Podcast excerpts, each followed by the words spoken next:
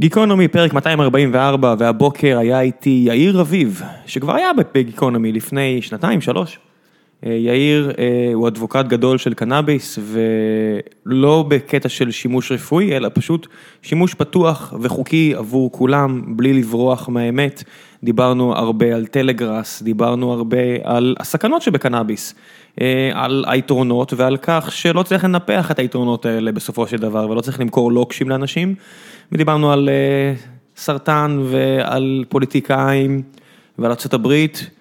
ועל שלל נושאים שבטח אם יום אחד אני אעשה שטות וארוץ לפוליטיקה ימנעו ממני לעשות את זה.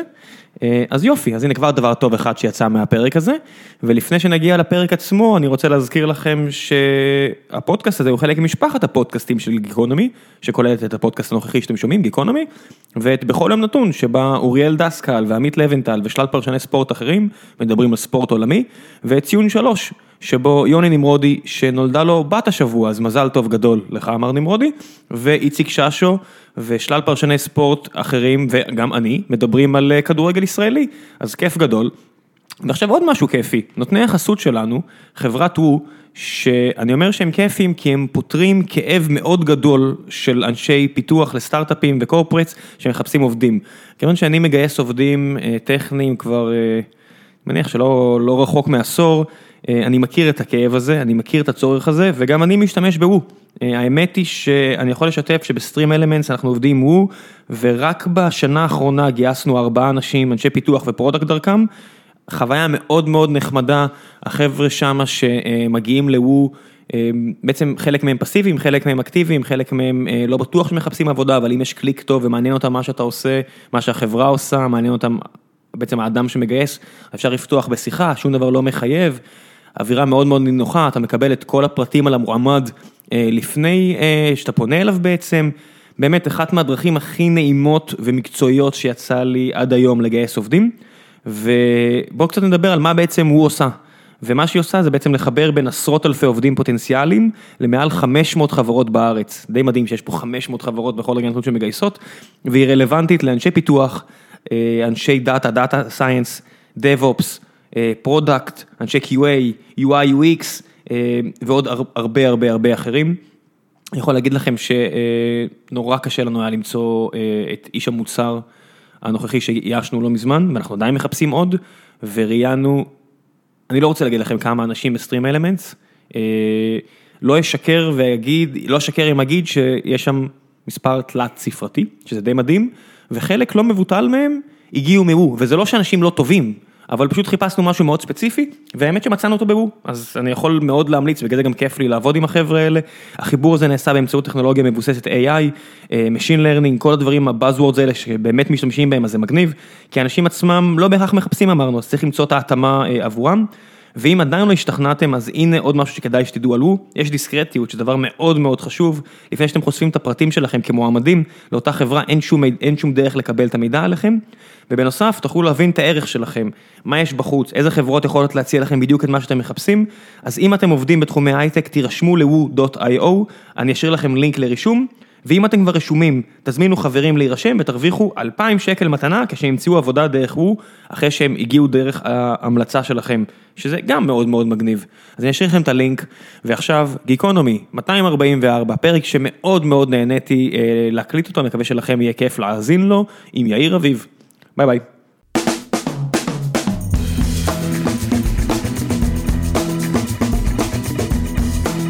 גיקונומי 244, ואיתי יאיר אביב. אהלן, שלום שלום. מה העניינים? בסדר גמור. הרבה זמן רצינו לעשות את הפרק הזה על אה, טלגראס, אכן. ועל עולם הקנאביס ועל אה, כל מה שקורה בארץ בתחום. מה השתנה? וואו, אנחנו, מה, אני הייתי פה לפני שלוש שנים בערך, אני מעריך. משהו כזה, כן.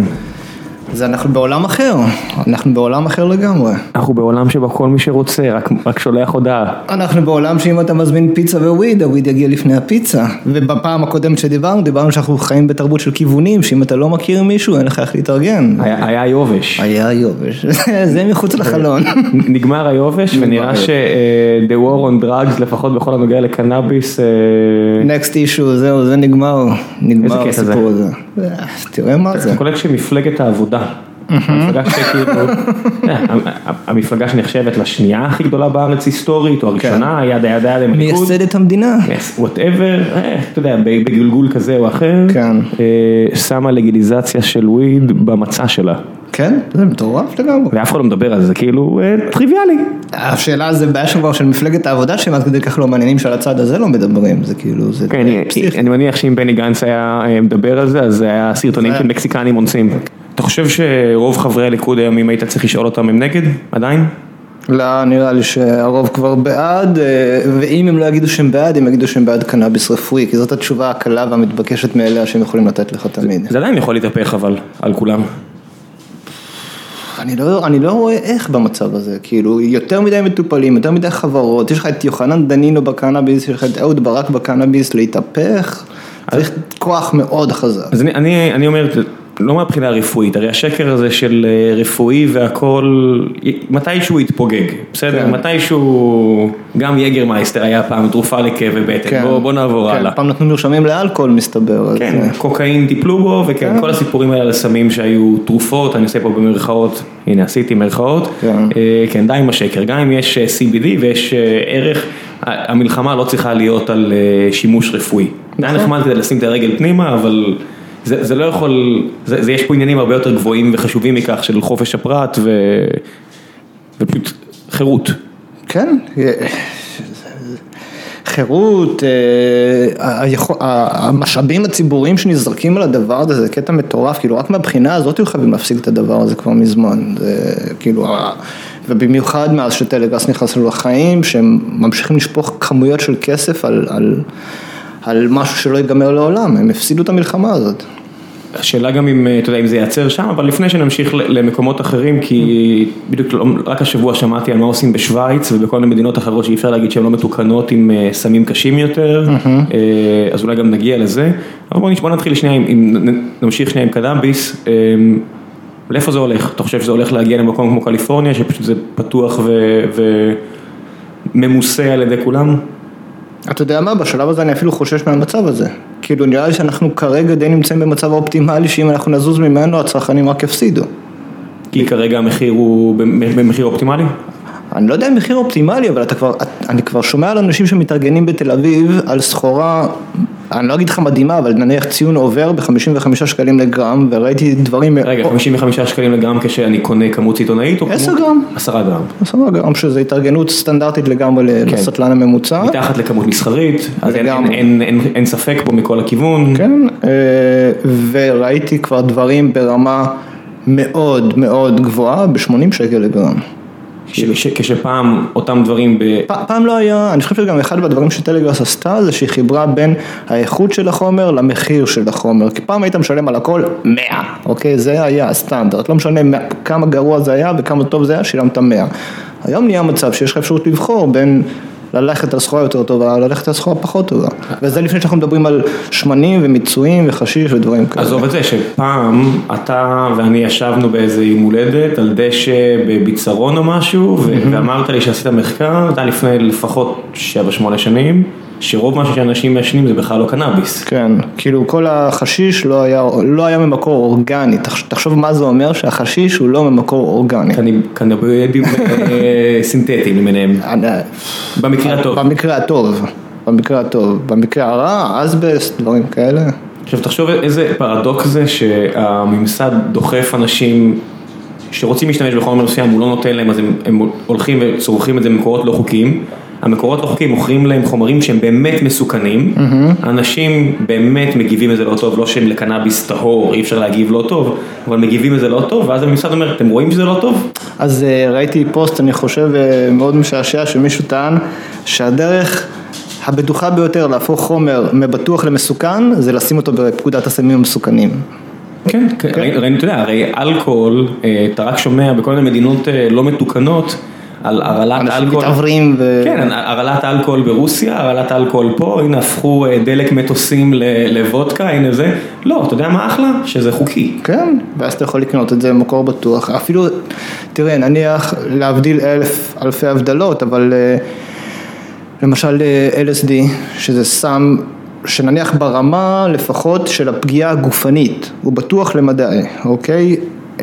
אתה אתה מחריג את המוח? אני מחריג את המוח, אנשים כן מתפלפים מזה ואנשים כן מקבלים טראומות אה, נפשיות ואפילו פוסט טראומות משימוש ב-LSD, אין פה, אי אפשר להתכחש לעובדה הזאת, אבל... כמעט כל דבר שמגיב עם המוח, יש איזשהו subset נכון. באוכלוסייה שיגיב לא טוב, השאלה כמה ומהי חומרת הפגיעה. בהחלט, אבל לפחות על הצד הגופני של העניין, הוא שם בטוח למדי. עכשיו, בשנים האחרונות יש הצפה של חומרים שהם אמורים להיות אנלוגיים של LSD וכבר יש מקרי מוות מהדברים האלה, כאילו מסתבר ש... שהתחליפים שהם המציאו הם כבר מסוכנים פיזית, אז זה כבר בעיה אחרת. אותה, אה, הייתה איזה מישהי שמתה במסיבת טבע, שזרקו אותה באיזה בגז של ג'יפ. תואר, כן. תואר, שראיתי איזה סיפור ממש טרגי ועצוב, זה גם היה, אני חושב, עם תחליף LSD. אני לא יודע אם זה היה המצב, אבל גם היה שם בחבשת רצינית של מכת שמש בטח, יחד עם זה שהיא לא שתתה, ונתנו לה קוקאין, כי הם חשבו שזה מה שירים אותה, זה היה, זה היה אוסף החלטות גרועות מאוד. כן, בסופ- בסופו של דבר, צריך להגיד שזה לא, צריך להיות אחראים, אתה יודע, אין פה מה, ג- אם, על אוטו אתה עובר מבחנים והכל, לא, לא הייתי רוצה שסמים, גם בעולם אוטופי שיש חירות ואנשים יכולים לעשות מה שהם רוצים, לא כל אחד צריך כן. לעשות מה שהוא רוצה ולא, יש אתה- תמיד, יש לך אחריות דבר ראשון כלפי עצמך, אתה חייב לדאוג לא, לעצמך. יש לי גם אחריות כלפי אנשים סביבך. כן. כן, אני, אני מסתכל ואני אומר, אה, כמו שאתה מגיע לפיצוציות ואתה רואה ילדים שמחכים לך בוא תקנה לי סיגריות, בוא תקנה לי אלכוהול, הרי המוכר בחיים לא ימכור להם, הוא יאבד את כן. העסק שלו.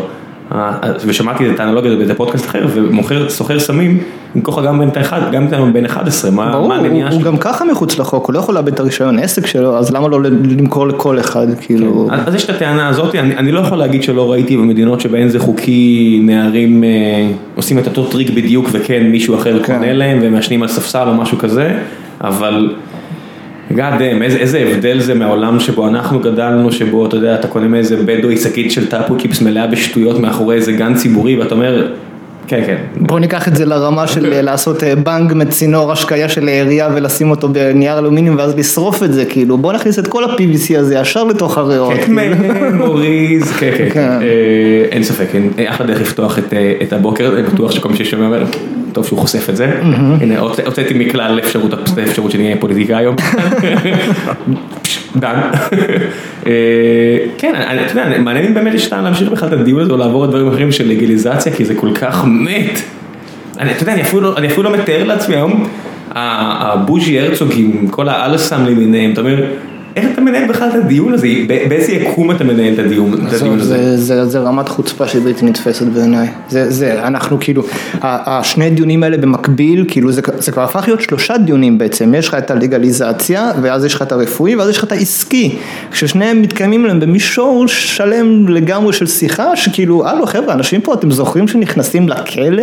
אנשים פה עושים, עוברים חיפושים, אנשים מקבלים הכל? כרגע, אנשים פה כרגע. as we speak, נשללה מהם החירות שלהם, יושבים בכלא, כן. כי הם העבירו קנאביס ממקום למקום, או החזיקו קנאביס מעל, מעל משקל מסוים, או חוקרים את זה ויש להם על הגג שלהם כמה עציצים, כן. זה סיפור אמיתי. או שאהוד ברק כרגע נמצא בגב האומה ומפזר בצחוקיאדה שלו שקית של סם מסוכן לעידו רוזנבלום ולכל החבר'ה האלה והכל כן, בסדר. כאילו שעידו רוזנבלום צריך כן. שאהוד ברק יזרוק לו, אבל עדיין. אבל זה מטורף כאילו, אז אתם מקיימים את הדיון המצחיק והמשעשע הזה, בינתיים, ואני עכשיו מדבר על מקרה אמיתי שקורה ברגע זה, איזה בחור בבאר שבע כבר נמצא מתחילת החודש במעצר על גידול של, הם הגדירו יחורים כצמחים, אז יש לו 40 צמחים, עכשיו יחור זה לא צמח, אז, אבל באו לשופטת, אמרו לה, יש לבן אדם הזה 40 צמחים בבית והוא כבר חודש במעצר, זה מטורף. אני לא, אני לא יודע, מה, על מה, על מה מדובר פה? יש את זה, אנחנו פרסמנו את זה כי אנחנו מחפשים מישהו שיעזור לו, זה מקרה של בן אדם שהוא נכה והוא גם סובל מכאבים וגם בעיות פסיכיאטריות ותפסו אותו בבית מגדל. כי הוא לא רוצה לשלם אלפי שקלים או מאות שקלים, או, או בכלל להתעסק עם עבריינים. אני חושב שאצלו בקטע הספציפי שלו זה פשוט התחביב שלו, הוא פשוט מאוד אוהב לגדל קנאביס, אני בספק רב אם הוא סוחר אה, והוא מאוד אוהב את הקטע של לגדל. יצא לי להיפגש איתו כמה פעמים בעבר, ו... ואני מקבל טלפון שהבחור הזה והזה נמצא במעצר מתחילת החודש, ורק בראשון למרץ הולכים לעשות דיון האם לשחרר אותו ממעצר. עכשיו מסתבר שבבאר שבע אין תא מעצר, אז הוא נמצא בכלא באר שבע בעצם, בתנאים של עציר ולא אסיר. לגמרי הגיוני סך הכל. כן, אז כן, כאילו- אדם נכה, כן, גידל עציצים, אז החברה מוציאה אלפי שקלים על- במינימום בחודש. כדי אה, לשים אותו בתא. כן. ולהרחיק אותו מהחברה כי הוא מסוכן, כי יש חוק בלתי, אה, שאי אפשר לאכוף אותו. שאי אפשר לאכוף אותו, ובזמן שזה קורה, שוב, אהוד ברק, צחוקיאדה על הסם המסוכן הזה בגב האומה, בעיניי זה בלתי נתפס. עכשיו כל, כל הדברים שקשורים למלחמה בסמים במאה ה-20 זה די טירוף. אתה, אתה חושב, אתה יודע, על, על ההבדל בין אה, קרק לקוקאין, כל הדברים האלה שאין פה, כי, כי אין לנו פה את הוול סטריט שלנו, לפחות לפי מיטב הבנתי, זה לא שבנקאים פה עושים אה, שורות בזמן שמתחתיהם, מתחת לבית אנשים, אה, אולי יש, אבל זה לא כל כך אבסורדי? כמו בניו יורק. אבל אתה מסתכל, אתה אומר, זה אותו סם, בסדר? זה אותו סם, ובארצות הברית קול- קולעת אה, מיליוני שחורים, כן. כשאתה יודע, כולם מריצים שורות במסיבות הוליוודיות, שזה אותו סם, אותו סם. כן. וכל השטות הזאת של מלחמה בסמים, ועדיין יש מאזינים עכשיו, as we speak, שאומרים על מה הם מדברים, מה זה השיחה ההזויה הזאת, איך הם מדברים ככה על סמים, מה יהיה על הילדים, מה יהיה על הנוער, אה, מה יהיה עלינו, הולך ופוחד דור, מחשבות שעוברות לאנשים בראש, איך, איך אנשים יתפקדו, ידה ידה ידה. אז בואו צריך להכניס את זה לקונטקסט בתור התחלה. דבר ראשון, אני חושב שמה שנותן לדבר הזה כל כך הרבה נפח, זה זה שנלחמים בזה. כאילו, אם אתה תרד למספרים, הסם הכי נפוץ בעולם, by far, זה קנאביס, ובקנאביס משתמשים בערך סביב, וזה די גורף, עשרה אחוזים מהאוכלוסייה, בכל מקום בעולם. משתמשים מה, פעם, פעם ב... בוא נניח בצריכה של פעם בחודשיים הייתי אומר אפילו, זה מגיע לעשרה אחוז מהאוכלוסייה, צרכנים כבדים לדעתי זה לא מגיע אפילו לשלושה ארבעה אחוז מהאוכלוסייה, אנשים ברמה יומיומית. כן, נשמע הגיוני, כמה נגיד צורכים אלכוהול בתצורה? בטח פי אני שתיים, אפילו שלוש? לא יכול לכמת את זה, כי מה אתה יושב על שולחן הקידוש, אתה שותה את הכוס יין שלך, זה נחשב שימוש כן, באלכוהול? לפי ההגדרה שקבענו פה של פעם בחודשיים, כן? כן, אז אם זה ככה, אנחנו בטח עומדים על משהו כמו 80 אחוז מהאוכלוסייה. אם אתה לוקח את הבירה שלך בסוף היום עבודה, את הקידוש בשישי. וזה, אתה מדבר פה על אחוזים מאוד מאוד גבוהים. אז נניח, אז הסם הכי נפוץ זה עשרה אחוזים מהאוכלוסייה, הסם שבא אחריו, ברוב העולם זה קוקאין. אני מדבר, אנחנו מדברים על מה, על פחות משני אחוז מהאוכלוסייה שמשתמשים בקוקאין? אין לי מושג, זה זה באמת זה המספרים. המספרים, כן. אתה יודע, אני תמיד אומר, זה כמו שאתה מסתובב בתל אביב ואתה אומר, אוקיי, מי האנשים האלה שקונים דירות בעשרה, חמישה עשר מיליון שקל? אז אני אומר, מי האנשים שצורכים קוקאין ב-400 שקל לגרם על בסיס קבוע? למה 400 שקל לגרם? כמה זה עולה? 800. 800 שקל לגרם. וזה לא הרבה, אוקיי, 800 שקל לגרם זה לא, זה- הגרם זה לא הרבה. גרם זה כלום. גרם זה כלום. אתה, בוא נניח לערב של, של גבוה, אתה תהיה צריך להוציא לפחות איזה 3-4 גרם. אז, אז בגלל זה אני אומר, השניים שלושה אחוזים נשמע לי farfetch, הייתי מניח שזה שזה הרבה פחות. כן. זה פחות, בישראל זה פחות. בישראל גם יש הרבה גם בעיות סביב הנושא הזה של הסמים היותר אה, אינטנסיביים. כן, זה גם, גם אתה צריך להביא לפה את זה מאיפה כן, אנחנו, מניח. בד- אנחנו אי בסופו של כן. דבר, אז קשה מאוד להכניס את זה לארץ. כן, והוא לא יודע, לא יודע אם, הייתי אומר טוב שככה בגלל שמי שכרגע מוביל את הסחר, כל עוד זה לא חוקי, זה ארגונים אולטרה נוראים. כן. אתה מבין שאתה משאיר, אתה יודע, אתה רואה נרקוס, רק שאתה אומר, וואו, איזה נורא. חבר'ה, החיזבאללה מתפרנס מלמכור קנאביס. למי הוא מוכר? נכון? למי הוא מוכר? מי, אתה חושב, מי אתם חושבים מאפשר ועושה? מאיפה הגיעו כל השנים? מאיפה הגיע לפה אה, סמים לא חוקיים לרחובות בארץ? תשמע, זה גם מאוד מאוד בולט, אתה רואה שאחרי מלחמת לבנון השנייה, פתאום הפסיק להיות חשיש בישראל, כאילו אז אתה, אז אוקיי, אז בעצם כל השנים האלה זה נכנס משם, ונתנו לזה לזרום חופשי לישראל. וברגע שגם בנו את הגדר בדרום, הפסיק להיכנס חשיש מהדרום, אז אתה מבין כאילו ש... ש... מי שהביא לישראל את הדברים האלה, את כל הסמים האלה, ואני לא מדבר רק על קנאביס, מדובר פה גם על קוק והרואין ודברים כאלה, זה האויבים שלנו, נתנו שוק פתוח לאויבים שלנו, גם להתפרנס וגם להרעיל אותנו על הדרך. כן, יושב איפשהו עכשיו איזה קצין ביחידת מודיעין ואומר לעצמו, כן, אבל זה הדרך שאני יכול לגייס סוכנים, אני אומר, אחי, תמצא דרך אחרת. כן. בוא, בוא, בוא, בוא תמצא דרך אחרת. בוא, בוא, בוא נחזור לשוחד, בוא לא, נחזור לא, ל... בוא, בוא תחזור למצוא את הילד הגיי במשפחה ולהפיל כן, עליו את כן. כל הצרות של העולם. כן, בוא, בוא תעשו את כל ה... תביאו לאנשים טיפול רפואי באיפה שהם, בוא, בוא נפסיק עם הקטע הזה שהם מביאים חשדולן לאזרחי ישראל כן. אה, בכל מיני דרכים כאלה ואחרות. תשמע, יש מקומות שזה היה ככה, למשל אני דיברתי עם אנשים לאחרונה והם אמרו לי שלמשל באילת אין כמעט אה, גראס, כאילו אין קנאביס בצורתו הפרחית והטבעית, כולם שם מעשנים אה, חום שמגיע דרך, עדיין מגיע דרך- אריתראים. דרך אריתראים כן. ומצרים וכל הדברים האלה. שעובדים שם במלונות, אז אה, זה, הסחר הוא שם, אז עכשיו יש המון המון תנועה של, אה, של סוחרים מכל הארץ לעבוד באילת על ירוק, כי שם אין ירוק. אתה יודע מה מדהים אותי? אני אומר, אה, הרבה אנשים אומרים, תחשבו על כמות הכסף המבוזבז במיסים. ו- וזה קצת דמגוגי, אבל מה שמעניין הרבה, אותי הרבה יותר, זה האכיפה. העניין של, עזוב, עזוב את האכיפה אפילו לפני, זה תעסוקה. יש הרבה אנשים שלא מוצאים את עצמם במשרד, ובא להם לגדל דברים, ובא להם למכור דברים, ואני אומר, עצם העובדה שאתה גוזר עוד ועוד חלקים מתעסוקה של אנשים, שתעסוקה זה אחד הדברים הדי חשובים שמדינה לא, לא אמורה ליצור, אבל לפחות לא אמורה כן, לגרוע, והתעסוקה הנגדית של להביא עבודה לשופטים ועורכי דין ושוטרים, זה לא... אולי על זה הם בונים, אולי יש פה מערכת שדואגת לעצמה, להמון המון לא, לא, לא, ג'ובים לא, בצד אני, הזה. לא, אני לא קונה את זה כי שופטים כל כך עמוסים שגם אם תוריד את כל המקרי קנאביס הם עדיין מאוד עמוסים. כי- תחשוב על עורכי דין כמה פרנסה זה נותן להם. תחשוב כמה פרנסה זה נותן. נכון. כאילו עכשיו עם הבחור הבאר שבעי הזה שהתחלתי לדבר עם אנשים, כאילו רק על להוציא מכתבים דיברו איתי על 9,000 שקל ולייצג אותו זה 25,000 שקל. נכון, ו- אז עורכי דין ייאלצו למצוא לעשות משהו ויש לך אחר, פה איזה 20 אלף תיקי קנאביס בשנה, זה המון. אבל מלבד העורכי דין, כולם בסדר. המשטרה.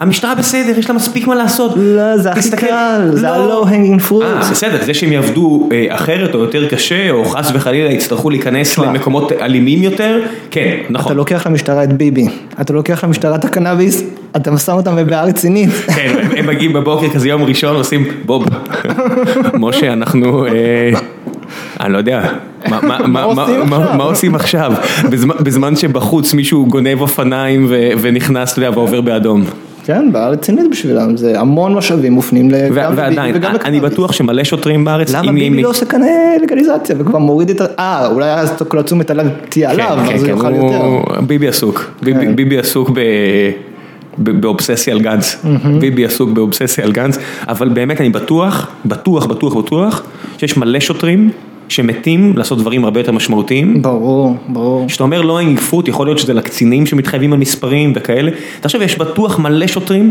ש, שהתגייסו עם איזושהי רוח אידיאליסטית והגיעו מכל מיני יחידות צבאיות יותר של המשטרה או כל מיני כאלה, ואז מוצאים את עצמם בועטים בדלת ולוקחים איזה מישהו עם עציץ. וזה אותו עציץ שאבא שלהם אה, מקבל קנאביס רפואי, או אחותם מקבלת קנאביס רפואי, לא צריך להסביר להם מה זה הדבר הזה. עזוב, לברוח לרפואי, שזה זה הכי טבעי, ואני עושה את זה כל הזמן, ב- בשיחות כאלה, או עשיתי את זה, שהייתי עושה יותר שיחות כאלה, אני אומר, די, זה, זה, זהו, אני, אומר, אני פה לפחות לא רוצה יותר להשתמש בזה, כי הרפואי די פתור, אנשים היום... הרבה, הרבה מקרים, מי שצריך את הרפואי יקבל רפואי, כן. אני אומר די, בוא, בוא נעבור הלאה לשלב שבו אה, חירות והיכולת של אנשים להחליט על גופם מה לעשות, והעובדה שמה אתם רוצים? שאין יותר טענות, נגמרו הטענות. יש את הטענה שאחוז מסוים מהאוכלוסייה אה, ייקח את זה רע. בסדר? אי אפשר לברוח מזה. סבבה, מקובל, בוא נדבר על זה. אפשר לדבר על זה, אתם יודעים מה? גם סוכר, גם ממתקים, אה, כל מיני... אלכוהול, כל תרופת. מרשם יש לה את התופעות לוואי שלה. כן, אמריקאים מתים בעשרות אלפים מאוקסיקוטין וכל מיני חארות כאלה של... כרגע- כרגע אוקסיקונטין אחראי ליותר מקרי מוות מכל הסמים הלא חוקיים ביחד. וזה סם שרושמים את זה כמו M&M's, אני לא יודע, זה מטורף מה שהולך בארצות הברית עם האוקסיקונטין. כן, כי הם שיחדו מלא אנשים וזה, ואתה יודע, מה זה, אתה יודע, אתה יכול להגיד, מה, איזה האשמה, הם שילמו, הם שילמו קנס של 750 מיליון דולר או איזה מספר הזוי כזה על דברים כאלה בדיוק, החברה, אני לא אציין עכשיו שמות, שלא יודע אם אפשר לתבוע אותי אפילו פה, רק כדי שלא לא נגיע לשם, כי להם יש אחלה עורכי דין. כן, להם אה, את העורכי דין. ולי אין את העורכי דין האלה, אז אני לא לא אציין פה כל מיני שמות של חברות, לכו לקרוא, רונלי כותב על זה מדי פעם, זה באמת דברים מסריחים עד השורש, ולמה? למה? אם, אם הבן אדם רוצה חומר משנה תודעה, מה אכפת לך? כן. מה אכפת לך? מה אתה מתעסק? מה, מה? ואם בן אדם רוצה למכור, ואם בן אדם רוצה לגדל, ו, ותחשוב כמה התעסקות, כמה אנרגיה מגיעה מזה שאנשים בורים ומשועממים. תחשוב כמה ידע גם הולך לאיבוד על הנושא הזה, תקשיב, כאילו, מאז שהתחיל כל הסיפור הזה של טלגראס, וכאילו האיכות של הגידול עלתה, אתה רואה בשוק השחור סחורה ברמה של, שאני מסתכל על הדברים האלה ואני אומר, בואנה, המגדל הזה יודע משהו, שאולי כדאי שגם החבר'ה שמוכרים את זה בצורה חוקית בישראל ידעו את זה, ולא מאפשרים לו, כי אולי בגיל 18 היה לו תיק פלילי, אז אסור לו בכלל לעבוד בחברות האלה, זה משהו מטורף, כאילו, יש עכשיו בישראל מגדלים מאוד מאוד טובים, יש קנאביס ברמה מאוד גבוהה, והוא נשאר בשוק השחור. ושזה די טיפשי לדעתי. איך אתה מסביר את זה? איך המגדלים שמקבלים כסף עבור גידולים רפואיים חוקיים לא יוצרים, לא יודע, איך, איך הם לא סוגרים את הפער? אחד להם יש בעיה ש... בנוסף להוצאות הרגילות שיש לכל מגדל שמגדל קנאביס, יש להם הוצאות שלאחרים אין, שזה בעיקר הוצאות סביב אבטחה ומיסוי ורישיונות וכל המאכערים שתקועים כן, בדרך. איפה שהמדינה יכולה, היא מוצצת עד הסוף. אז הם מוצצים אותם עד הסוף, לא סתם מישהו משלם 31 ביליון שקל לאהוד ברק כדי שהוא יהיה בחברה שלו, כאילו, יש לו סיבה טובה מאוד שהוא יהיה שם. כי לאהוד ברק יש חברים בשלטון. ברור, אין פה שום ספק לגבי זה, והוא יוכל... מי המאזין אהוד ברק שומע את זה? אני, אני יושב עליו שיגיע לפודקאסט כבר תקופה. שיגיע וידבר על זה פתוח, אבל אה, לפי מיטב הבנתנו, זה זה הסיבה שהם מביאים מישהו כן, אבל לא- בדרגתו. ויוחנן דנינו, כאילו באמת, כמה יוחנן דנינו מבין בקנאביס, כמה אהוד ברק מבין בקנאביס, לא זאת הסיבה שהבאתם אני- אני אותו. מפרגן לאהוד ברק שכולם אומרים שהוא נורא חכם וחריף, שיכול לסגור את הפער של הידע אה, מהר זה אין מאוד. ספק, הוא גם קיבוצניק, בטח יש זיכרונות מפעם, אבל... אבל אז יש את ההוצאות האלה שאין למגדל סטנדרטי ומעבר לזה הסכום כסף שהם מקבלים הוא, הוא קבוע, זאת אומרת זה 390 ש"ח פר אה, מרשם, זאת אומרת עכשיו מרשם יכול להיות 30 גרם ויכול להיות 200 גרם, אתה תקבל 390 שקל, אז יש לך ניתוק בין מה שאתה מקבל לבין מה שאתה נותן, זה, יוצ... זה לא יוצר אינסנטיב לשפר את הרמה שלך. עכשיו הייתה איזושהי רפורמה שמתחילים לקבל את הקנאביס דרך הסופר פארם, אני לא מעורב שם עד הסוף ויודע בדיוק מי נגד מי, אבל עכשיו יש חיבור בין כמות למחיר, אבל הם מקבלים סחורה גרוסה, זאת אומרת שאתה מקבל שקית שמישהו כבר גרס לך את הקנאביס, שזה רעיון מאוד מאוד רע לעשות דבר כזה. למה?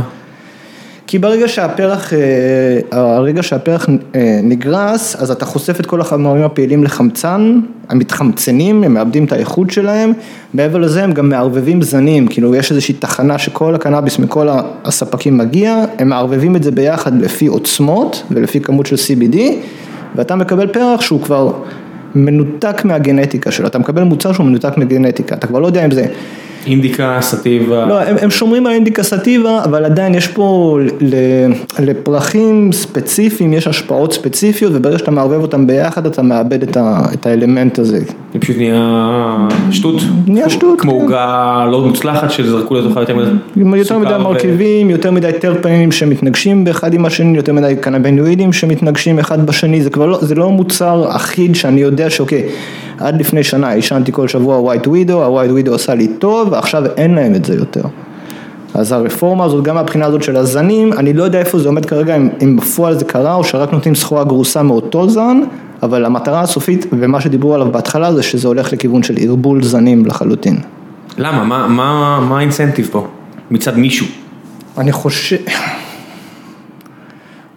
אחד, זה מאפשר, מאפשר להם להוציא סחורה באיכות פחות טובה החוצה, כי זה כבר גרוס ואתה לא רואה את הפרח היפה והאיכותי הזה, זה, אה, זה צד אחד. יש עגבניות לא יפות אז בואו אז נצבע- בוא, נעיף. את זה החוצה, מה שהם עשו עד עכשיו בעיקר עם הג'וינטים המוכנים, זאת אומרת כשהיית מקבל מהספקים ג'וינטים מוכנים, זו תמיד הייתה הסחורה הכי פחות טובה שלהם, שהם פשוט מגלגלים את זה אז אתה לא רואה מה יש בפנים.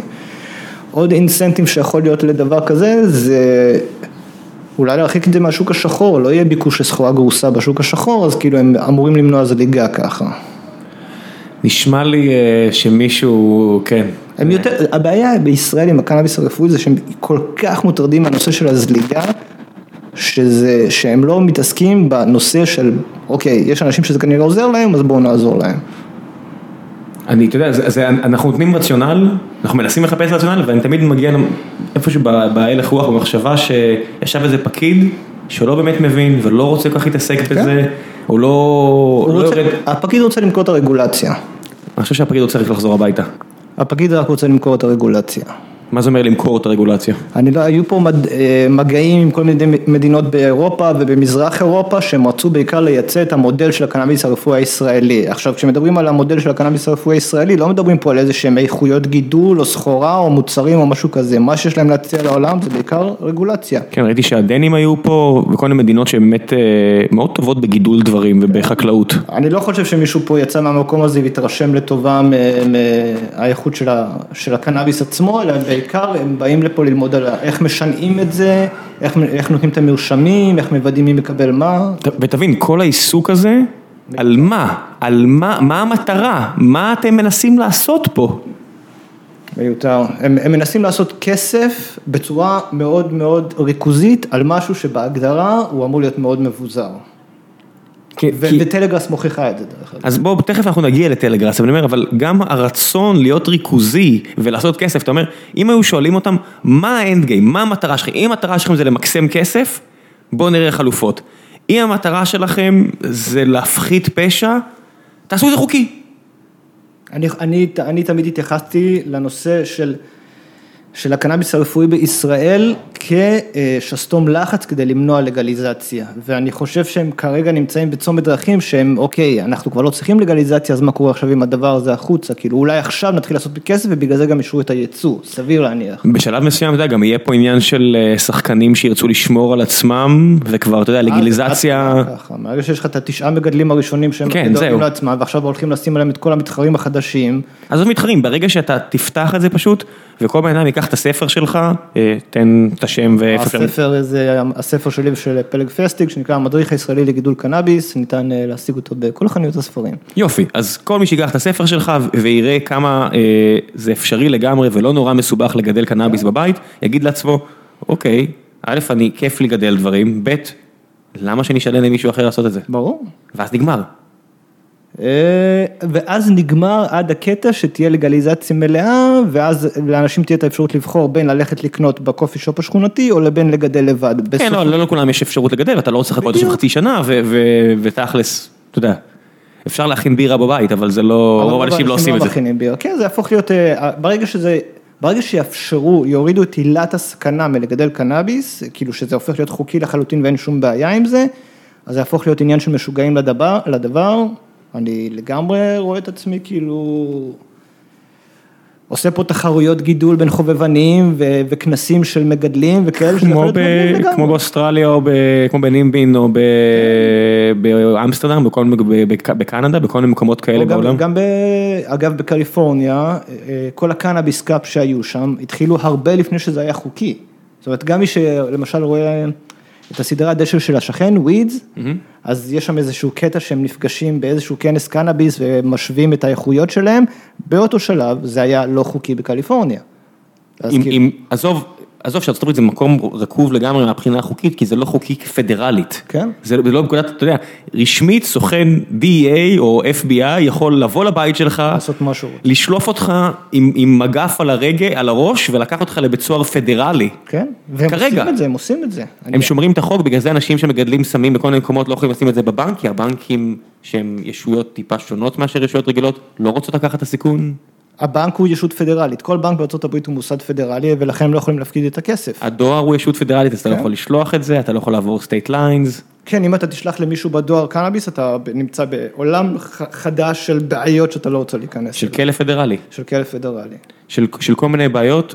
אתה יודע, אה, מעניין אותי, אם, אם עכשיו זה נהיה חוקי, כל העבריינים שמתעסקים בזה, הם הולכים לעשות מה, עכשיו אה, עבריינות אחרת, או שהם הופכים להיות אזרחים שומרי חוק ומתחילים אה, לגדל? כי הרי אם זה נהיה חוקי, כנראה שאנשים עם סקילסט אחר, של יותר שיווק, של גידול, של כל הדברים החוקיים, יעשו עבודה הרבה יותר טובה מהם.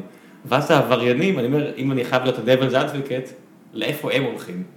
אח- אחד כבר הרבה מאוד יצאו מהתחום גם ככה, ברגע, ש, ברגע שטלגראס נכנסה לתמונה ובתהליך שנמשך כבר שנתיים המחיר של קילו יורד, אז הרבה מאוד אה, חבר'ה שהיו בתוך התמונה הזאת כבר לא משתלם להם לעשות את זה יותר. אולי יש פה אפילו יתרון בזה שזה נעשה לא בצורה אה, מהירה ובאבחה אחת, אלא כן, כן, בצורה אז הדרגתית. לאט לאט הם אה, יצאו החוצה מהתחום. מעניין, יש אה, לשכת עבודה לעבריינים, יודע. אדוני, אתה לא יכול להגיד לי שאתה מחפש עבודה, אני הזה יודעת שאתה. לא מחפש עבודה. כן, אז, אז בעיק- דווקא בעיקר הארגונים הגדולים יצאו מזה עד עכשיו, לפי מה שאני רואה. כמה ארגונים מאוד גדולים שהתעסקו בגידול כבר לא, לא נמצאים בעולם הזה יותר, וזה הפך להיות יותר עניין של מגדלים קטנים בינוניים, שזה נחמד, זה, זה ביזורי. הם מוצאים להם אה, עיסוקים אחרים אה, לעסוק בהם. ולפי מה שזה נראה כרגע, זה, אני תמיד הייתי בטוח שברגע ש, שיפסיקו, שיהיה לחץ להוציא את, ה, את, ה, את הארגונים הגדולים מהקנאביס, אז זה הולך להכניס סמים אחרים פנימה, ובפועל לא נראה שזה קורה, כאילו. אני לא יודע, בן אדם שרוצה להכין לעצמו ג'וינט אה, לסוף שבוע או לערב, כנראה לא ממהר להזריק עצמו הרואין. בדיוק, זה, זה כאילו התיאוריות האלה של כאילו שאנשים רק מחפשים ממה להסתמם ומה זה, וואלה בן אדם, אנשים לא מחפשים איך לדפוק את הראש, אנשים מחפשים איך לגמור את הערב בכיף, זה, זה הכל. אוקיי, שעושים את זה גם במהלך היום, אני יודע, יש לא מעט אנשים שאני מכיר שאיכשהו זה עובד להם, כן. אה, יש כאלה. יש, לי זה לא עובד בשום צורה שהיא, אני לא יכול לשבת אני אפילו לא במהלך יכול היום. לדמיין את הדבר הזה, אבל אני גם לא יכול לדמיין, יש אנשים ששותים וויסקי באמצע היום, אתה כן. יודע, אתה רואה את כל המדמל למיניהם, אני אומר, אני רוצה ללכת לישון אחרי זה, אני לא יכול לעשות דברים כאלה. היה פה, אירחתי פה איזה פרק אה, מישהו שהתעסק בוויסקי, וויסקי נורא יוקרתי כזה, ויש לי כמה לגימות, די, זה- זה לא בשבילי. כן, לא, לא. אני יכול בסוף היום, אני לא יכול אה, לפני כן. עזוב, בוא נדבר קצת טלגראס. יאללה, טלגראס. מה, what the fuck, what the fuck. למי שלא מכיר. אוקיי, אה, נסביר מה זה בקצרה. אה, טלגראס זה בעצם אה, מערכת שלמה שיושבת על אפליקציה שנקראת טלגרם. אה, אפליקציה למסרים מיידיים. לאפליקציה למסרים ומאובטחת. כן. מוצפנת ובקוד פתוח, ואתה יכול לעשות שם מה שאתה רוצה באפליקציה עצמה, אתה יכול לבנות בוטים, שאתה תוכל להסביר בזה בוטים אה, הרבה יותר טוב ממני, אני מניח. יש מכונות שמעונות אוטומטית. כן, אז אה. מענה אוטומטי או הפנייה לערוצים לא מעניין, שונים, זה לא לא נמשיך. כזה מעניין. אה, מה שקרה זה ש... אה, אוקיי, עוד לפני שהייתה טלגראס, היו קבוצות שונות לסחר בסמים דרך הטלגרם ודרך וואטסאפ. זה משהו שלא טלגראס המציאה, זה משהו שהיה קיים כבר לפני זה. מה שטלגראס אה, עשו שלא היה לפני זה, הם לקחו פרזנטור בתור התחלה, אה, פרזנטור סלאש אידיאולוג, שזה עמוס אה, סילבר. אה, הוא לא- הוא לא המייסד? הוא לא, תראה, בתור התחלה הוא נמצא בארצות הברית, הוא לא נמצא בארץ, וכדי לייסד את, את המערכת הזאת, מישהו היה צריך להיות עם רגליים על הקרקע ולהתחיל לקשור בין האנשים אחד לשני. מעבר לזה, אה, עמוס הוא לא מתכנת, אוקיי? זאת אומרת שבכל מקרה פה צריכים להיות אנשים אחרים שיבנו את המערכת הזאת, או יחד איתו, או לפני שהוא נכנס לתמונה הזאת.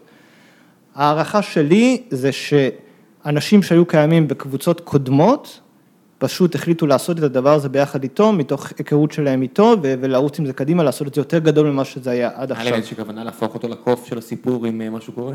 אה, יכול להיות שכן, ואולי זה שהוא נמצא בחו"ל זה עוזר להם עם הנושא הזה, כי כדי להביא אותו לדין בישראל צריך צו אה, הסגרה מארצות הברית, ונראה לי שיהיה קשה להלביש עליו צו הסגרה, כי יהיה קשה להלביש עליו פשע בשלב הזה. לאור העובדה שכל הסיפור הזה הוא בקוד פתוח, נקרא לזה ככה. טלגראס זה לא ארגון אחד שעכשיו מפזר קנאביס בכל הארץ, זה בעצם מערכת שכל מי שיש לו קנאביס יכול לעלות מול המערכת, לעבור איזשהו עימות מולה, ואז הם אה, מאפשרים לך להתחיל לסחור דרך המערכת שלהם. אה, יש שם עץ אה, מנהלה מאוד מאוד גבוה בצורה מפתיעה למדי, זאת אומרת שיש שם המון מדורים. מדורים. עמוק, יש שם הרבה שכבות. הרבה שכבות, אה, הרבה מדורים, כמו למשל אה, מדור לטיפול בהטרדות מיניות, יש להם מדור לטיפול בעוקצים, זאת אומרת שקנית משהו ועקצו אותך, למה הטרדות מיניות? כי נוצר מצב שהרבה פעמים אה, נשים שרצו לקנות אה, וויד במערכת, אה, הוטרדו מינית על ידי סוחרים, והם החליטו שהם מטפלים בזה בצורה חד משמעית. כן, מדהים שדודס הם ג'רקס בכל מקום. כן, זה לא, אם אתה סוחר סמים, ואם לא, אתה עדיין... אה, אתה עדיין דודג'ר, כן. אז אה, אנשים שרצו לקנות הציעו להם אה, בואי אל תשלמי לי על הסחורה, אני אבוא ונשב ביחד וכאלה, אז הם, הם פשוט החליט, זה, זה מאוד פגע בהם כי הסיפורים האלה צפו מאוד מאוד מהר, אז הם החליטו שהם עושים אה, מחלקה שמטפלת נטו בזה. עכשיו, אה, כשאתה רוצה לסחור בטלגראס, אתה עובר תהליך של לימוד שכולל לשלוח סרטון שלך ותמונה שלך, מכריז על עצמך כסוחר בטלגראס. עם השם הפרטי שלך, עם תעודת זהות, עם הכל. הם שמרו מה... רק קנאביס, נכון? יש קבוצות לסחר בפסיכדלים, הם מראש, אני- הם מראש שללו סחר בקוק והרואין. אה, יש קבוצה לסחר בפסיכדלים, שבהגדרה מהקבוצה הזאת הם לא לוקחים כסף, זאת אומרת, זה אידיאולוגי. אידיאולוגית, אנחנו לא רוצים להתעסק בדבר הזה, כל הסחר שם הוא עניין שלכם, ומאוד קשה להיכנס לקבוצה הזאת, מסתבר. אני חושב שהם כבר לא מכניסים לשם אנשים יותר.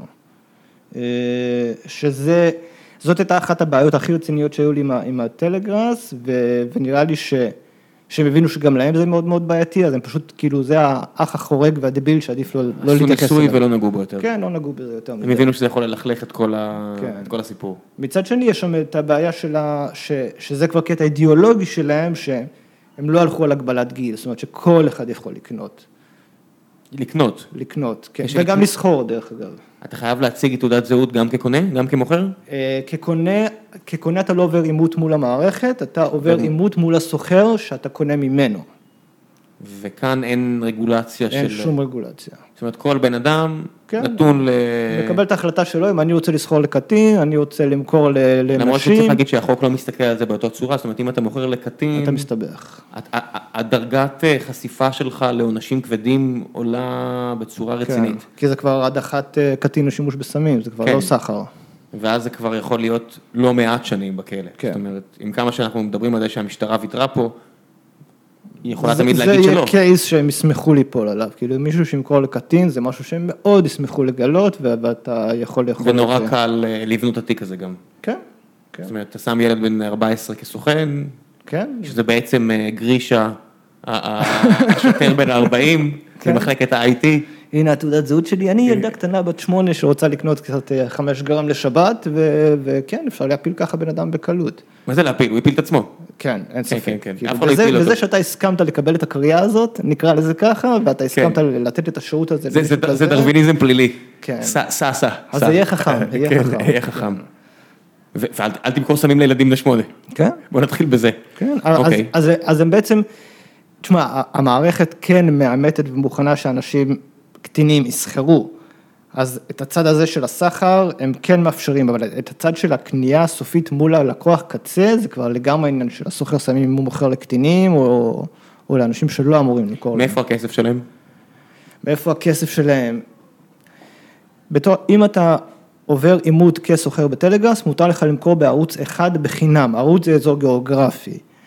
אה, אם אתה רוצה לסחור בערוץ נוסף, אתה משלם איזשהו סכום של כסף פר פרק זמן, וזה הכסף שהמערכת חיה ממנו. ואיתו היא מחזיקה את המתכנתים, אה, את המגזין שלהם, משכורות לכל הצוות, כולל, אה, כאילו, אני, אני לא יודע איך הם מעביר, כאילו, מי ההנהלה שמקבלת כסף כהנהלה, אבל סביר להניח שיש שם איזשהו יש קיקבק המ- למעלה. המון כסף מעורב. יש שם המון כסף מעורב. זאת אומרת, אנשים יהיו מיליונרים מזה. אה, לא מהנהלה, מה- אני מדבר נטו מה... הסוחרים עצמם, כן. הסוחרים ושליחים, נהיו פה מלא עבודות סביב הטלגראס, אנשים לא מדמיינים את זה. אני אגיד את זה ככה, בוא בוא נשים מספרים על השולחן, אנחנו מדברים פה על תעשייה של מיליארדי שקלים. לפי פרסומים זרים, לפי פרסומים- הערכות. תשמע, אני לא יודע אם מיליארדים, אבל מאות מיליונים בכיף. כאילו, לא, לא, לא, לא בשנה. אה, מאז לא. מאז שהתחיל. מאז שהוא התחיל, כן, ללא ספק. תשמע, הסחר שם, אני בקלות יכול לחשוב על מצב שיש שם סחר שהוא סביב המאה קילו ביום. אני, זה לא מופרך בכלל. עכשיו, 100 קילו ביום במחיר של נניח 70 שקל לגרם, זה הרבה מאוד כסף. 100 קילו ליום, עכשיו, איפה מגדלים את ה-100 קילו ליום? זה הקטע המדהים. תחשוב כמה מקומות בארץ מגדלים, לא לשימוש עצמי, כן. אלא המון. המון, המון, המון. המון. תשמע, אתה... עכשיו, אתה איזה משחק מורכב זה. אנשים משחקים, כי המשטרה לא פראיירים, המשטרה משתמשת ברחפנים ומשתמשת בחשבונות חשמל שפתאום קופצים. חשבונות חשמל זה בעייתי וגם רחפנים זה בעייתי בישראל כי הבתים פה עשויים מבטון, אוקיי? בארצות הברית שהבתים מעץ הרבה יותר קל לעבוד עם הרחפנים האלה כי זה עובד על, על גילוי טרמי. הבטון לא מוציא, לא משחרר את החום בכזאת עוצמה החוצה, אנחנו מדברים על חום כי צריך מנורות. אה, צריך מנורות, כי אתה כן. לא מגדל את זה בחוץ, כי זה צמח. בדיוק. צמח אוהב, צריך לעשות פוטוסינתזה וזה, כן. צריך אה, תאורה, אז, אה, אז, אבל גם התאורה יכולה להגיע עד הרמת טמפרטורה שבה זה כבר מזיק לצמח, זאת אומרת אתה צריך להישאר מתחת ל-29 מעלות, מצלמות טרמיות לא יעלו על זה בבניין שהוא בנוי מבטון. אה, ולגבי, תצרוכת חשמל שקופצת פתאום. חוץ, המונים, חוץ מהמונים החדשים שחברת חשמל מתקינה, רוב הצריכת חשמל בישראל היא מבוססת סטטיסטיקה, זאת אומרת שאם אתה גר בבניין שהוא של דירות משותף, כן, אז בוא נגיד הם שהם מקבלים אה, חשבון חריג, הם לא אומרים אה, בוא תבדקו אותי. כן, אה, אז כאילו, תחשוב אתה, כאילו רק כשאתה עובר דירה, אתה קורא לחברת חשמל שיבואו לקרוא מונה, מעבר לזה, הם, הם רוצים לדעת כמה אנשים גרים בבית, והם שולחים לך חשבונות על פאדי בסופו של דבר. כן, אלא אם כן אתה... אני, אני לא בטוח שרוב האנשים אפילו יודעים את זה. כן, אז זאת המציאות, כאילו, אתה, אתה יכול לגדל נניח עד שישה מנורות בבית, בלי שום סיכון מהקטע של החשמל. עכשיו, הגידולים... לא שאנחנו ממליצים, כל אחד שיעשה את ה... בראש שלו, כי הסיכון באמת, אתה יודע, אנשים צריכים להבין שזה באמת שנים בכלא. אם- זה כבר- זה כבר לא שנים בכלא, זה על- נניח על גידול עצמי של מנורה או שתיים. לא, לא, אמרנו, שישה, אתה מדבר פה על, השיש- יש, יש פה 100 קילו, אנשים עכשיו שומעים אותנו, אומרים, אוקיי, אין לי כיוון בחיים, אני הולך להיות סוחר סמים בטלגראס, הרבה כסף, ראם אמר מיליונים. כן.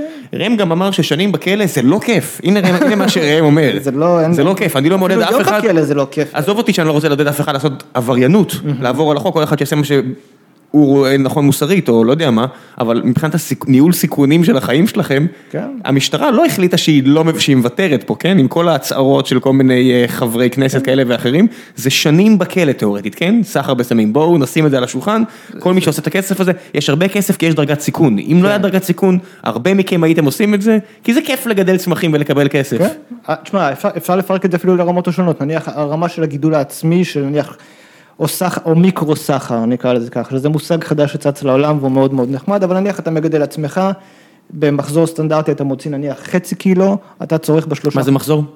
אה, שלושה חודשים, שלושה ארבעה חודשים, אה, אתה מוציא חצי קילו, אתה בשלושה חודשים האלה צורך נניח 90 גרם, אז יש לך פה, גאדם. כל הכבוד לך. לא אני, לא אתה, הוא. הוא. אה, אני, הצריכה שלי מסתיימת בסביב נניח 6-7 גרם בחודש, לא צרכן כבד, ו... ואז יש לך המון המון עודף למכור, ואת העודף הזה אתה מוכר בין החברים שלך בסופו של דבר, ואז... כי אתה מעדיף לעבוד עם אנשים שאתה מכיר, ו... כן, ולכולם נוח לדעת שהם קונים את הקנאביס שלהם ממקור אמין ובטוח, והם יודעים שאתה מגדל את זה נקי, כי אתה גם צורך את זה בעצמך. נקי, זאת אומרת, אתה לא מרסס על זה, לא מרסס, החומרים, תמצא אה, דרך להתמודד איתם בלי לשים רעל על משהו אדם הדברה יכול לדחוף, ביולוגית, כן. שהיא יותר יקרה, אבל כשאתה, כשאתה מעשן את החומר של עצמך, אתה תשתמש בחומרים היקרים כן, והטובים יותר. ת- תעשה תעשה את המחקר. כן, זה ה... אז, אז זה, זאת רמה אחת שלדעתי גם אם מישהו נתפס במצב כזה, זה, זה עניין של כמה שעות לא נעימות בתחנת משטרה, נניח איזה עניין של 15-20 אלף שקל לעורך דין, ו, וזה ייסגר בסופו של דבר. הרבה זה פעמים לא כיף, בלי תיק. זה לא כיף. זה לא כיף, אין לא שום ספק שזה אנחנו- לא כיף. מעבר לזה יש את הרמה של הגידול הגדול יותר של כבר סחר כבד יותר, ש- שזה ש- שזה קורה, כי אחרת לא היה 100 קילו ברור. למכור ביום, אמרת. זה קורה, הערכות, הערכות. אה, אז כאן אתה כבר לוקח סיכון יותר גדול של נניח אפילו עד שנה בכלא לכזה מצב. אנחנו מדברים פה על, אני סופר תמיד במנורות, אז נניח 6-8 מנורות, זה כבר הרמה הזאת שאתה עלול להיות בבעיה קשה יותר אם תיתפס. 6-8 מנורות, כמה יכולות להוציא מבחינת אה, משקל? נניח 3-4 קילו כל שלושה חודשים. שלושה ארבעה קילו, נגיד עשרה קילו בשנה, עשרה קילו בשנה, אנחנו מדברים פה על, אה, מה נגיד, אה, מחיר סודנאי 40 אלף שקל לקילו, אנחנו מדברים פה על אה, ארבע... 4 מיליון שקל. כן.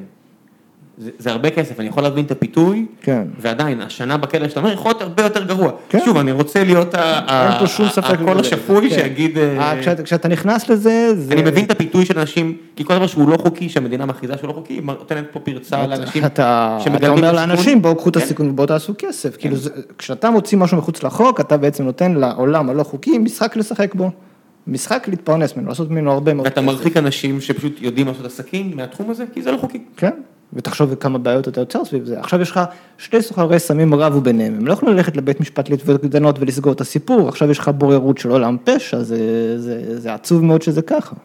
כן, כמו כל דבר שהוא לא חוקי. הרי החוק נועד בסופו של דבר כדי לפתור בעיות בין אנשים. נכון. וכשאין חוק, אנשים יש- פותרים בעיות כמו שהם תמיד פתרו כן, בעיות. יש נתיבים אלטרנטיביים לפתרון סכסוכים, שזה דבר כל כך מטומטם. כן. כל כך מטומטם. תחשוב, אנשים מגיעים למצב שהם נכנסים למסלול הזה של אולי אני אשב בכלא, אולי זה, אולי זה, אולי שם, כשיש להם את הסקיל סט להביא מוצר שאנשים רוצים, שהוא בסדר, לא, אני לא הולך להגיד שהוא מדהים והכל, יש אנשים שעושים לא, להם, יש בוא- כאלה שהם רע, אני לא הולך, אני לא חי בסרט, הכל בסדר. בואו נדבר על זה פתוח, כן. כאילו, בואו נדבר על זה פתוח, מה יאללה, הסיכונים? בוא בוא נמשיך? כן. אה, אז טלגראס אמרנו, אז שנייה, אז פלטפורמה- מעבר לרמה הזאת, שהרמת הגדולה יותר, יש לך כבר את החבר'ה הגדולים יותר, כולל הבדואים, של גידולים מאוד גדולים. הם השתפרו? השתפרו מאוד. זאת אומרת, יש כבר בדואים ש... יש בדואים שמגדלים ברמה מאוד מאוד גבוהה, זאת אומרת, כשאני נוסע להורים בבאר שבע, אני רואה מרצדס פונה לרהט. אתה תראה הרבה... יכול להיות שיש שם אנשים- ואתה תראה... אני- אתם חושבים שאני גזען, אבל לא, יש. ואתה אומר, יש. ולא צריך להיות גאון גדול כדי להבין שאם המדינה הזניחה אותם ואין שם תעשייה נורמלית, ומדירים אותם. מהרבה דברים אחרים, ואין שם תשתיות נורמלית, ועדיין יש רכבי יוקרה, שהרבה אנשים לא יכולים להרשות לעצמם במקומות אחרים, נחשו מה. תחשוב, נחשו עכשיו- מה. עכשיו תחשוב איזה יופי. ויש עורכי דין בדואים, יש חברי כנסת בדואים, בסדר, אני לא, ולמדו אותי בהנדסה, במחלקה הנדסה, בדואים, הכל בסדר, עדיין, בסדר, אני אומר מה שאני אומר, סעו ממה שנקרא. יש המון, גם קח בחשבון כזה דבר, אוקיי? אני חושב שזה טוב לכולם שהם מתעסקים בזה ולא בדברים אחרים. כאילו, יש לך בדואים שאנחנו כל עוד, כמו שאמרנו, אם יש שתי חמולות שלא מסתדרות ביניהן על סחר, הן לא מגישות קובלנה לבית המשפט בבאר שבע. אבל זה כבר לא להם את אותם בעיות של פעם. אחד, אחד הם, הם, זה אומר שהם מתעסקים בקנאביס, הם, זה אומר שהם לא מתעסקים לא בהברחה של נשים לארץ ישראל ולא בהברחה של סמים אחרים לארץ ישראל, כי יש להם איזשהו משהו קטן שעובד להם, ואין קשר עם החיזבאללה והחמאס. אין, יותר. וחבל כן. לסכן אותו, כן. חבל לסכן אותו כי זה עובד, אז, אז להם זה טוב וגם לנו זה טוב שהם מתעסקים בזה ולא בדברים אחרים, היה הרבה יותר טוב אם זה היה פשוט היה חוקי, והם יכולים להשתמש בשטח הענק שיש להם כדי לגדל בצורה כן. אבל אם זה חוקית. היה חוקי היו מדירים אותם מזה. אם זה היה חוקי, היו מוצאים את הדרך להוציא את הבדואים החוצה מהסיפור הזה. או שפשוט מישהו אחר היה עושה את זה יותר טוב, כי יש כן. לו יותר גישה לטכנולוגיה ול- ולכל דבר אחר. יכול להיות, אבל אה, יש להם, אה, יש שם, תחשוב, הם, הם בסופו של דבר יש להם איזושהי גישה חקלאית שהם אה, הם תמיד גידלו חיטה עד שבאו וריססו להם את זה, והם יודעים מה הם עושים, וגם יוצאת שם איכות הרבה יותר ויותר טובה כל הזמן. כאילו, הגראס הבדואי זה לא הגראס הבדואי שאנחנו זוכרים מגילי שוויד. התיכון, כן, שוויד. כן, שיטוויד. אוקיי, אז טלגראס, ואז נעבור לקוויאט של אה, לא חיים בסרט, שזה לא, למה זה לא... כן. המתנה הגדולה שהבטיחו, כמו אנרגיה סולארית ואנרגיית שמש, לא סתם. כן, אז טלגראס, אה, מה עוד אפשר להוסיף על זה? מהפכה, מהפכה חברתית של ממש. מהפכה חברתית של ממש, כאילו לגליזציה דה פקטו בפועל, בוא נגיד זה הגיע למצב שאם אני, אני פתחתי חשבון טלגרם, פשוט אני אה, רציתי ללמוד איך להשתמש בעוד אפליקציית מסרים ידיים וידה ידה ידה, ומיד קיבלתי עשרות הודעות מאנשים, מה באת לקנות וויד אה? כן. זהו. אתה מסתכל, אתה אומר, God damn. תשמע, אני, יש, יש טלגראס ויש קבוצות חיצוניות לטלגראס, אוקיי? ש, שזה, שזה כבר אנשים... ויש עמית סגל שמפיץ את הדברים שלו. עמית סגל כן. ומשה פייגלין, שגם כן עובד כן. חזק אה, בטלגרם. בגלל שהטלגראס הוא כל כך מבוזר וזה לא מערכת אחת ששולחת סוחרים לשטח, זה הסתבר שזה מאוד מאוד רזיליאנט יחסית לקבוצות האחרות שהן קמות ונופלות כל הזמן. מעבר לזה יש המון מקומות עבודה שנוצרו סביב הטלגראס. יש גרפיקאים שמציעים את מרכולתם לסוחרים, בוא אני אעשה לך גיפים ובאנרים לפרסם את הסחורה שלך, יש לך סוחרים שולחים את המוצרים שלהם עטופים באריזות מדהימות. יש סטייל דייב שאפל ו Half Baked. משהו כזה. יש, אני מדבר לך על פחיות אה, מתכת שהגראס נמצא בפנים ואתה פותח אותם כאילו זה קופסת שימורים. רמת פרזנטציה מאוד מאוד גבוהה. אה, שליחים, מלא אנשים עובדים בשליחויות סביב הטלגראס, וזה משכורות של 30 אלף שקל בחודש, כאילו, וכל הכסף הזה שחור מתחת לבלטות והמדינה לא רואה מזה שקל. מטורף. הייתי רוצה לעשות תוכנית רק עם מישהו שיש לו עכשיו בבית מיליון שקל במזומן ולשאול אותו את השאלות הכיפיות של איך מתנהלים. זאת אומרת, אתה צריך להתנהל עכשיו, אתה לא יכול לשים את זה בבנק, כן. כי אני יודע, כי כשאתה מקים עכשיו בנק אתה בארץ, לא יכול לקנות עם זה אוטו. לא, הבנקים מאוד מקשים היום כן. על מזומן, מסיבות טובות מאוד, אחלה, שהמדינה תעשה את החלק הזה, אבל גם תעשה את החלק השני של תפסיקו עם השטויות, אבל בסדר. אה, לא, אתה לא יכול לקנות עם זה אוטו, דירה אתה כבר לא יכול לקנות עם זה, תכשיטים, שעונים, ביטקוין. אתה צריך לחיות, אתה רוצה לחיות. לא, החיים זה קל, את הכסף של החיים אתה מסתכם במה? ב-8,000 שקל לחודש, בסופר, שכר דירה, וזה, על זה אתה קל להסתדר. אז שכר דירה, צריך לשלם מזומן? הרבה מקבלים מזומן כשכר דירה. במיוחד, במיוחד שמדובר במגדלים, דרך אגב. אוקיי, אז מי שמקבל שכר דירה מזומן, הוא מקבל קצת יותר, שהדלתא שווה לו את זה, אה, או שעושים קומבינות סביב העניינים האלה, אבל יש להם פתרונות, ויש הרבה כסף מזומן. מלא, מלא, מלא, מלא כסף מזומן שמסתובב פה. עוד משהו שהמדינה יכולה להאשים את עצמה רק. לגמרי, מה תעשה? תתחיל, להסת- גם תתחיל להסתכל על השעונים שאנשים מסתובבים על היד, זה דברים מטורפים, כאילו. כן, כן, יש, יש הרבה דברים שאני לא מבין בארץ. אתה מסתכל ואתה אומר, "בסדר, לא יכולתי שלא לשים לב שזה שעון של 50 אלף שקל, כן. אה, מה... מכוניות בתל אביב, כל מיני דברים כאלה, אז כן, בכל הארץ, בכל הארץ. כן, יש הרבה דברים מוזרים, אה? אני, אני ראיתי ב- בחנייה, לא שהכל עבריינים, כן, יש, אני, אני אישית מכיר הרבה אנשים שאתה הלך להם טוב במה שהם עושים, ויש להם תשמע, כדי שיהיה לך בנטלי, זה צריך להיות לך ממש טוב שאתה עושה. ממש טוב, כן. כן, ועם המיסוי בארץ ממש טוב כפול שתיים. כן, זה, לא נורמלי. ואתה צריך להיות חתיכת מטומטם שמוציא כל כך הרבה כסף על אוטו, אבל זה כבר העסק שלך. שכולם יראו את זה וכולם ישאלו שאלות, אז כן. זה כבר סט אחר של כאילו של ערכים, של למה כזה חשוב לך שאנשים יראו איזה אוטו יש לך. כן. זה בעייתי. אבל, ו- ושוב, וגם ביטקוין זה דרך כלל. ואתה יודע מה? מי שיש לו מיליוני שקלים בבית במזומן, כמה הוא מפחד שיפרצו לו. אני לא, אישית אני אומר, תמיד כשאנחנו עוזבים את הבית, אני אומר, אוקיי, פורצים. נניח והכלבים איתנו, עכשיו כמו הכלבה פה עליי, אני אומר, נניח ואני באמת חרד עליהם, אוקיי, מה ייקחו? מה, היום טלוויזיה, זה כלום, זה שום- קומוד לשום אותי. דבר אין ערך. אין, אין לנו תכשיטים, אין לנו כאילו מזומן יותר מדי בבית, צריך כסף שיהיה רק לבייביסיטר, אוקיי? אולי אוטו אם אתה גר בפריפריה. יש לי מאזדה 2 די תפוקה, כאילו לא מה, מעניין. יכאב לי מאוד אם ייקחו אותה, לי אישית, אבל זה מה שאתם רוצים, לקחת מאזדה 2 התפוקה שלי, אני אומר, מה תיקח, את הלפטופ הוא עליי, זה בגלל שחשוב לי לעבודה, מה... אז לאנשים שיש הרבה כסף, לרוב זה אנשים שיפחדו לפרוץ להם לבית. אתה לא רוצה להתעסק עם אדם זה- שיש לו מיליון שקל בבית. אני לא בטוח, אני בטוח שיש הרבה אנשים מבין הסוחרים האלה, שפשוט ילדים טובים, שהעובדה שאין פה הרבה אפשרויות בארץ להתפרנס ממש טוב. בסדר, בוא נשים דברים על כן. השולחן. יש פה הרבה אנשים פיקחים שחיים בידיעה של, יאללה, אני מרגיש שאני יכול לעשות הרבה דברים, אבל לא מצאתי את הנתיב שלי בחיים. ואני בטוח שהרבה מהם יתגלגלו למקומות האלה, הם לא נראים לי אנשים אלימים או מפחידים לא, במיוחד. ממש לא. הם האנשים שיש להם מיליון שקל במזומן במגירה, וממש מפחדים שזה ילך. כן. בצדק. לגמרי. אבל אה, או מתחת למזרון או דברים כאלה. זה באמת, אתה אומר, סיפורים. יש ברחוב באבן גבירול, בין יום התל, כזה חנות כספות, ואתה אומר, אוקיי, הנה, נקודה. זה לא עוזר. אני, המשטרה, אני אומר, אני רוצה לראות מי קונה כספת בארץ, ולמה.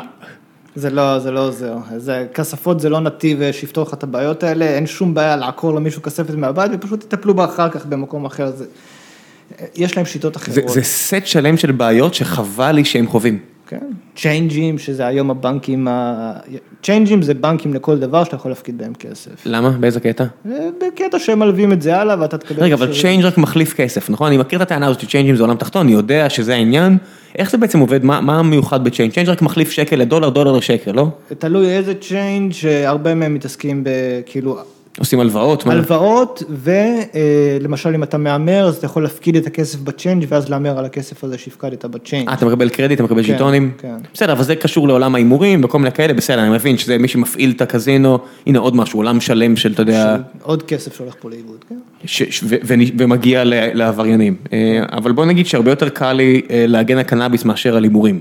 הטענה של בוא נעשה את כל ההימורים חוקיים, בוא נגיד, אני הרבה יותר רואה את הנזק היה- בהימורים מאשר נזק מקנאביס. ללא ספק. ואני אדם שמאוד אוהב הימורים, זאת ללא אומרת, ספק. אין לי זמן עכשיו לשחק פוקר או דברים כאלה, אבל אני מאוד אוהב, אה, מאוד אוהב, אבל אני אז מכיר, ככה המדינה מאפשרת להמר. על הכל. המדינה היא כאילו, על הכל, על אתה רואה את הכל, הנרקומן, וביחס גרוע. כן, ואתה רואה את הנרקומנים, עזוב את זה, אתה רואה את הנרקומנים של המכונות מזל, אתה, זה אחד ה... זה חוקי?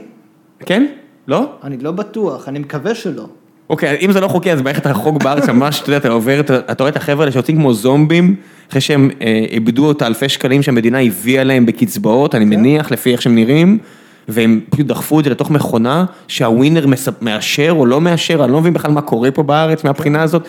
אני אומר, לא, אני, אני מבין שהימורים, יש להם יכולת להרוס את החיים של הרבה אני מתפלא אנשים. שהמדינה לא עשתה הימורים רפואיים. כדי זה שהיא הימורים תוכל- שהיא תוכל ללכת עם ולהרגיש בלי, אתה כן, מבין? כמו שהם עושים עם הקנאביס. הימורים רפואיים, אה, זה- ווינר, עזוב, הימור- הימורים רפואיים זה ווינר.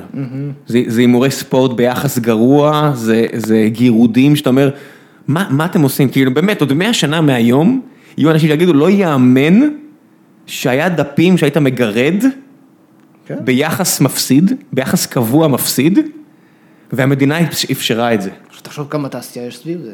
כאילו מה שווה כל תעשיית הכדורגל הישראלית, או כל תעשיית הספורט בכלל, אם לא מהמרים סביב זה. אבל זה- לא זה- משלים את עצמנו.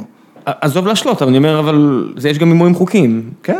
אין, אבל זה בכל העולם, בארצות הברית זה הופך, הולך הפוך, זה הולך ונהיה יותר, הרבה יותר חוקי. כן. כל ההימורים האלה, עדיף שלא... גם האינטרנט נתן... האמת שאני לא יודע. להתמודד. זה, זה, זה, זה דיון הרבה יותר קשה מאשר קנאביס, שאני אומר, בקנאביס זה יחסית פשוט, כי אני יודע שזה בסדר עבור נגיד הרוב, רוב האוכלוסייה, כן. אחוז יחסית קטן מהאוכלוסייה זה יעשה להם ממש טוב, ואחוז קטן מהאוכלוסייה שאני לא יודע איך הוא ביחס לאחוז הקטן השני, יעשה להם ממש רע. כן. שזה די עובדות. יש אחוז שיעשה לו רע, ויש אחוז שיעשה לו טוב. ועדיין אנחנו צריכים לקחת בחשבון ש-90% מהאוכלוסייה זה בכלל לא מעניין אותם.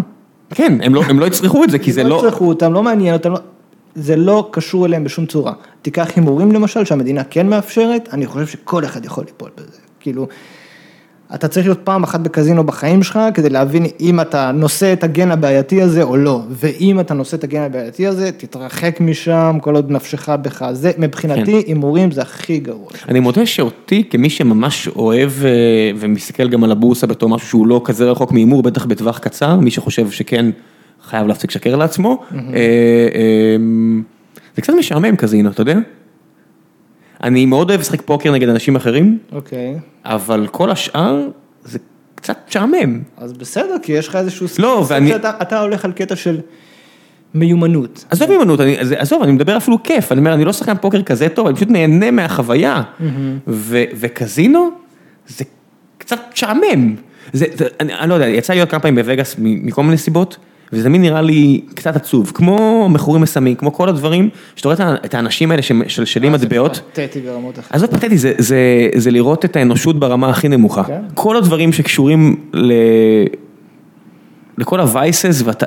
אני הייתי בווגאס באוגוסט, שנה שעברה, ואתה בארבע לפנות בוקר יורד ללובי של המלון, שכאילו שזה... או שהגעת לעיר בשעה הזאת, לש- ואתה פשוט רואה את ה- את השבורים של ממלכת האנושות מול המכונות האלה, זה פשוט כל כך עצוב. לא, אני, אני חושב זה- לא יודע אם זו הייתה הפעם הראשונה שלי בווגאס, אבל הייתה לי חוויה, אתה יודע, זה היה overwhelming, אתה רואה את הזונות שהם בכל מקום, בכל מקום, אתה רואה את הילדים האמריקאים שיכולים לשתות שם, שהם במקומות אחרים לא יכולים לשתות, אתה יודע למה, הגיל שם זה 18 לא 21, או, או שהם פשוט משקרים ויותר קל להם להשיג שם, אני לא יודע, אבל הם יוצאים החוצה והם מקיאים בחוץ, זה כמו בריטים שלא יודעים לשתות, והזקנות שמשלשלות המטבע, זה פשוט, זה אפילו נראה כמו איזה סדום ועמורה, זה סתם נראה עצוב. ומעריצים את זה, האמריקאים מעריצים את וגאס, כאילו העיר הזאת היא אל בשבילם, זה כאילו... וזה אחלה עיר עבור הרבה אנשים שלא גרים בסטריפ, זה עיר נורמלית, יש, לי, יש לנו פה עובדת בסטריפ אלמנט שגרה בווגאס עם בן זוגה.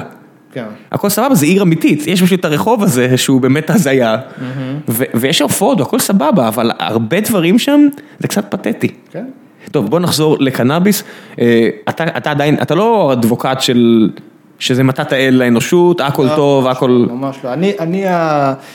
כל הדיון התועלתני שנוצר סביב לגליזציה הוא, הוא, הוא לא רק שהוא לא מעניין אותי, הוא אפילו דוחה אותי באיזושהי צורה. כל האנשים שאומרים לך, אחי, זה תרופה להכל. אחי, זה תרופה להכל, זה תרופה לסרטן, הכל, כאילו, וואלה, יש מצב שאולי זה מרפא סרטן. לא, זה אין לי לא. בעיה עם זה, יש מצב שאולי לא. זה עושה סרטן, אין לי בעיה לכאן ולכאן. הכל עושה סרטן, הכל עושה סרטן. החיים עושים סרטן. לא, באמת, באמת, אנשים אומרים, אולי נפתור יום אחד סרטן.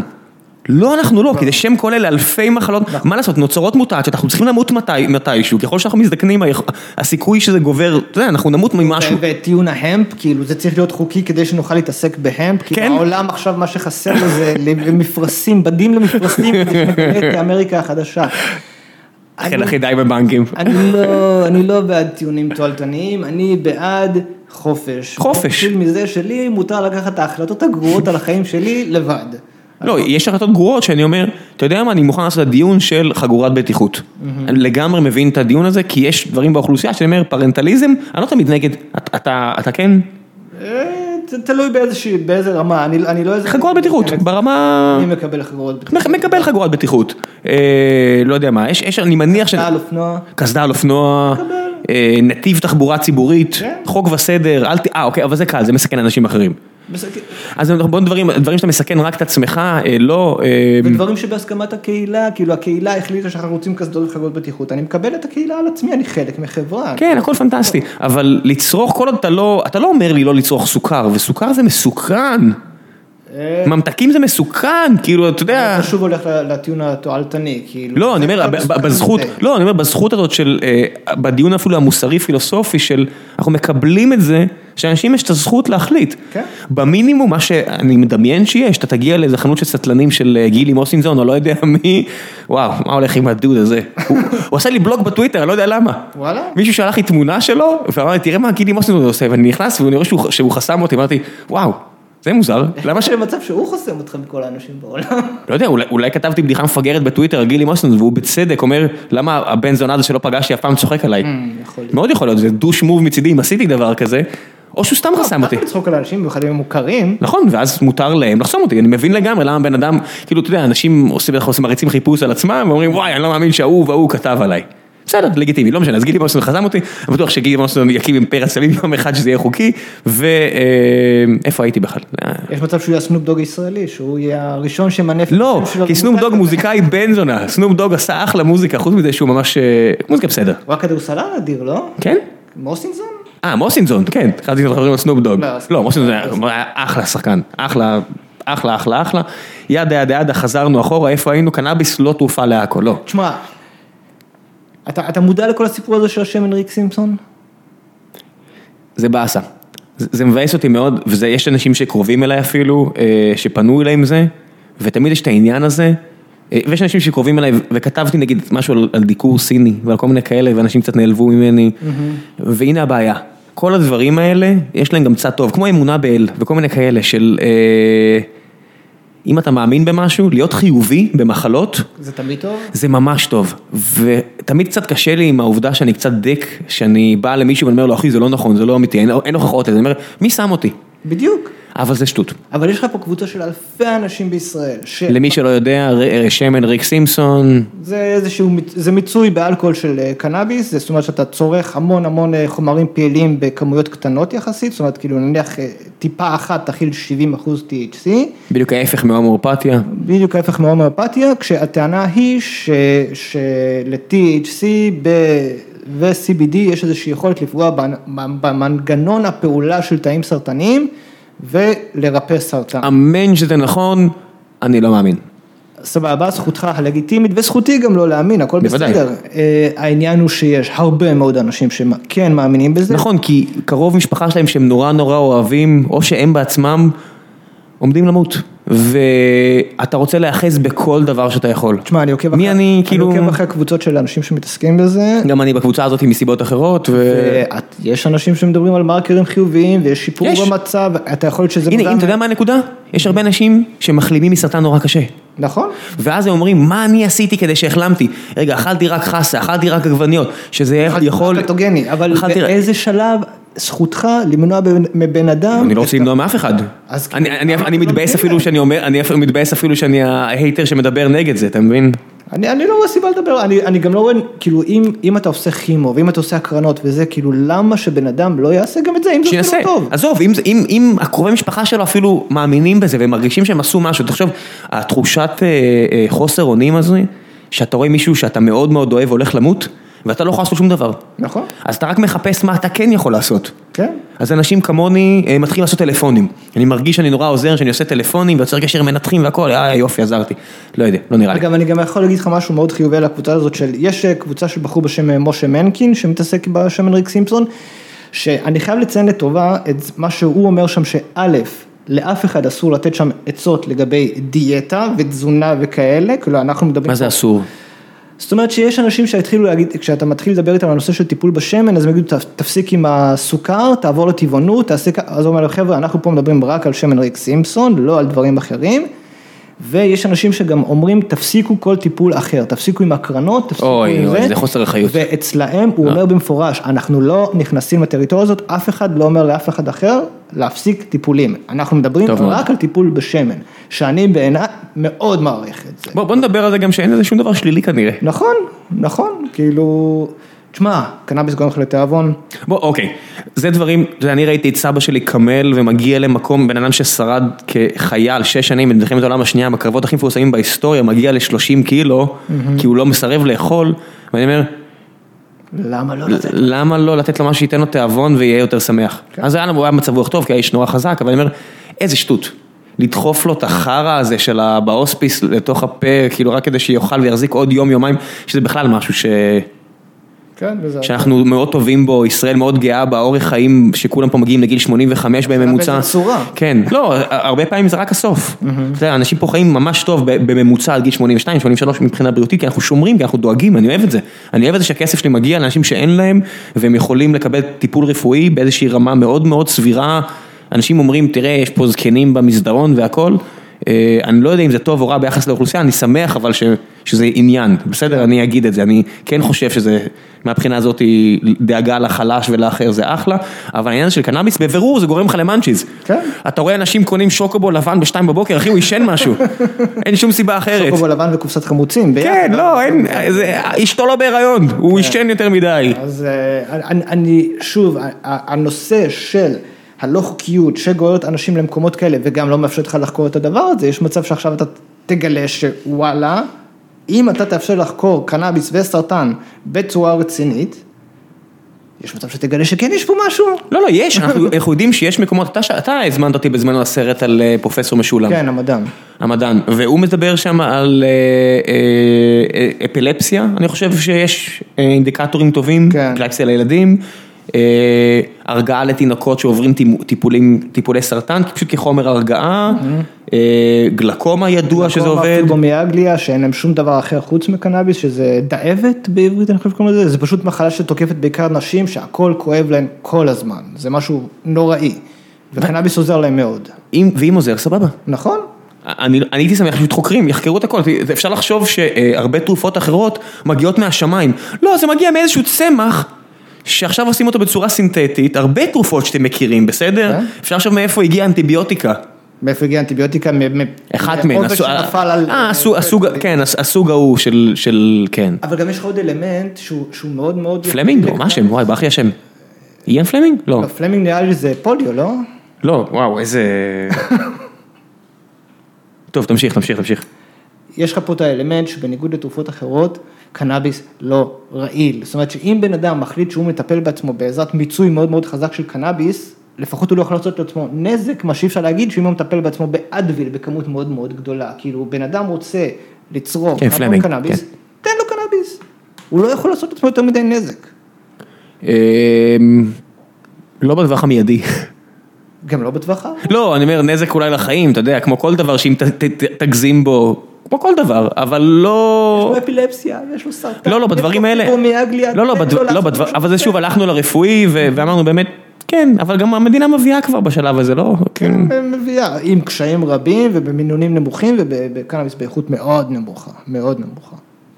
טוב, זה, אבל, אבל בעולם שבו יש טלגראס, זהו, זה כבר, אנשים הלכו לנתיב הזה. כאילו אנשים משלמים על, על קיטודה וכל התרופות האלה, רוני לינדר הייתה פה, 20 אלף שקל בחודש. בחודש, סכומים שאני אומר, וואו, מישהו פה איבד את הבית שלו, מישהו פה איבד את הקרן משהו של הילד שלו בשביל, וזה בישראל או בארצות הברית, ששם מאבדים את החיים שלהם. כן. ובשביל שלושה חודשים. כן.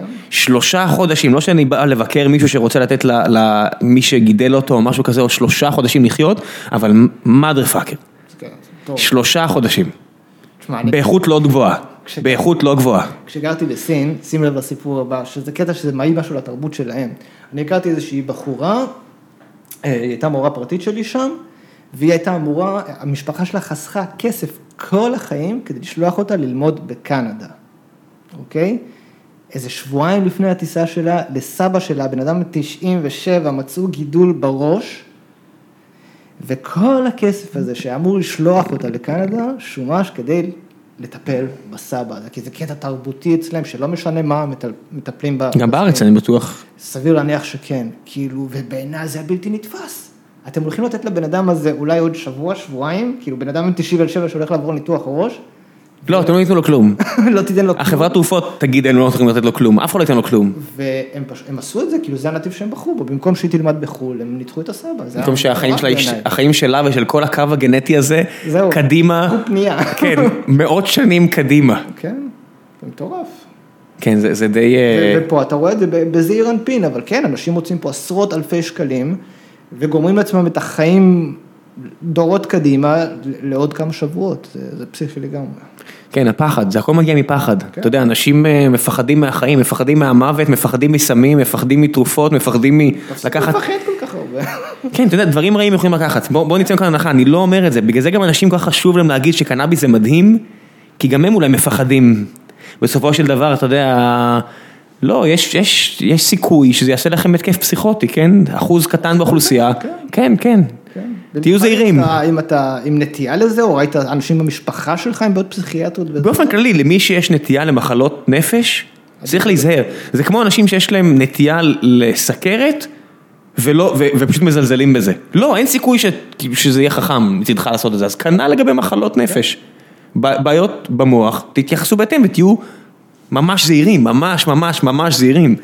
אם, אלג'יר זה בן זונה של מוזיקה, וגבריאל בלסן אחד המוזיקאים האהובים עליי, לא נשמע שהיה לו כיף. לא, לא, לא נשמע שהיה לו כיף. וזה נגמר רע מאוד. כן, כן, לא נשמע שהיה לו כיף, לא יודע איך זה נגמר, אם זה היה התאבדות או לא, ואני מת על המוזיקה שלו, ואין חודש עובר שאני לא שומע את המוזיקה שלו, לא נשמע שהיה לו כיף.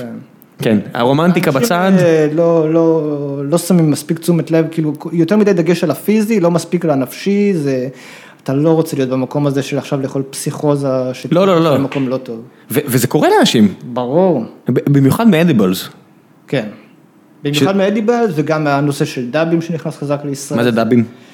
דאבים זה, זה צורה של אידוי קנאביס, אבל הוא מאוד מרוכז, זה, זה, זה, סוגים של שמנים מאוד 아, מאוד מרוכזים. כן, זה, זה שעולה 40 אירו ב, ב, לגרם באמסטרדם. אני אפילו, לדעתי באמסטרדם אפילו יהיה קשה להשיג את זה, כי זה לא חוקי שם, יש שם איזושהי הגדרה חוקית לגבי כמה THC מותר לך לצרוך. אה, זה חדש?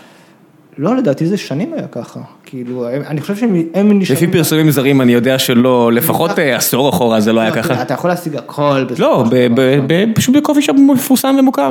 כזה של 97 אחוז אה, THC, כל הדברים האלה, מיצוי, אתה יודע. אני חושב שיש שם הבחנה של מתחת ל-30 אחוז THC, אני חושב, אני לא ב-100 אחוז, אני גם לא כזה חובב אמסטרדם, אני חייב לציין. חבר טוב שיושב בחדר הזה וזה לא אתה, יכול להעיד אחרת לפחות עשור אחורה. אה, אני אף פעם לא התלהבתי מהעיר הזאת, מזג אוויר מחורבן, ואני מוצא את עצמי רק נסגר בכל מיני קופי שופס, ולא רוצה לצאת החוצה, כי קר שם בחוץ, לא, לא. כן, די קריר שם, אה, יש הופעות טובות, יש כדורגל, חוץ מזה, עוד עיר באירופה. עוד עיר באירופה, ואחת הפחות מעניינות, כאילו ברלין לוקחת בגדול. בסדר, ברלין, מה, כאילו זה יכול, זה בירה אירופית לכל עניין ודבר. אה, כן, אתה אוהב את ברלין? מאוד. למה הישראלים אוהבים כל כך ברלין? כי היא זולה. זה סבבה, אוקיי, תן לי עוד דברים על ברלין. היא מאוד דומה לתל אביב, מהבחינה הזאת שזו עיר מאוד חיה. נכון, הרי כשאתה מגיע היום לפלורנטין, אתה אומר וואי, נהיה פה ברלין. כן, אה, ויש שם הכל, הכל, הכל, כל סצנה שאתה רוצה, אני חושב שזאת העיר הכי דומה לתל אביב שיש, כאילו מהבחינה הזאת שהיא כל הזמן דופקת, כל הזמן עובדת. אני, יש מקומות אחרים בגרמניה, סטייל נגיד מינכן וכאלה, אני יצא לי להיות שם כמה פעמים, אני מגיע, כולם לבושים יפה, הכל סטייל, אבל הכל נורא יקר. הכל נורא יקר, והכל נורא יקר, אז אין אנשים, אה, לי מישהו אין אנשים מעניינים כל כך. אני לא יודע אם זה נכון, שמה שהם עשו זה כשהחומה, כשה, כשהחומה נפלה בברלין, אז הם בעצם אפשרו למי שלא רוצה להתגייס לצבא הגרמני, לכל מיני אנרכיסטים ואנשי שמאל וכאלה. למה, זה היה גיוס חובה? היה גיוס חובה, לכו תעברו לגור בברלין, תיישבו את המקום הזה, ואנחנו עוזבים אתכם בשקט. אז נוצר שם איזשהו vibe שהוא יותר מעניין משאר גרמניה. תשמע, אני לא יודע, זה עיר של איזה שלושה וחצי מיליון, זה אחת, זה העיר, אני חושב, בשטח הכי גדולה באירופה, כן? ועם אחת המאוכלסות, וזה עיר הזיה. זה עיר הזיה. זה עיר הזיה, אתה יודע, זה עיר שאתה יכול להגיע ולקנות בסמים מכנופיה של מרוקאים באיזה פארק, ושומרים, והשוטרים, השוטרים מסתכלים מעבר לגדר ועושים לך שלום עם הכובע. כן. עיר הזיה. הכל בסדר. זה מדהים בעיניי, הלוואי היה לנו פה בישראל את העניין הזה. לא, הלוואי שזה היה חוקי, ולא הייתי צריך לקנות אם זה הייתי אני, מ... אבל אז תחשוב על האלמנט של המספרים. גם פה אני בטח אקנה את זה מרוקאי, רק שהוא לא ברברי, הוא יהודי מרוקאי או לא יודע מה. גיליתי שאני 16% אה, מזרחי לאחרונה, אתה יודע? אה. כן, עשיתי בדיקה גנטית, אני 6% אה, איברי, ספרדי, 6% צפון אפריקאי, אחוז ניגרי. פאק. כן, זה מוזר, או משהו כזה. 86 אחוז רומני, מזרח אירופאי, whatever, שזה מה שחשבתי. אתה ראית את ה... היה, היה מאמר הזה שלקחו זוגות של תאומים זהים. וזה לא יצא טוב? בבדיקה, וזה יצא להם שונה.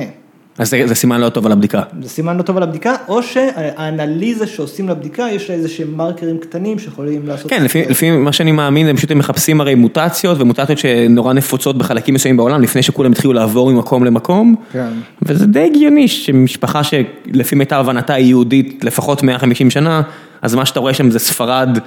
אה, צפון אפריקה, לא, לא, מזרח אירופה, בלקן, כאילו מאיפה המשפחה שלי באמת חשבתי שהיא, וניגריה, כי כולנו הגענו מאפריקה. אז הרוב בלקן מאיפה שחשבת? כן, כן. איפה בבלקן יש? כמה זה ספציפי? לא כזה ספציפי.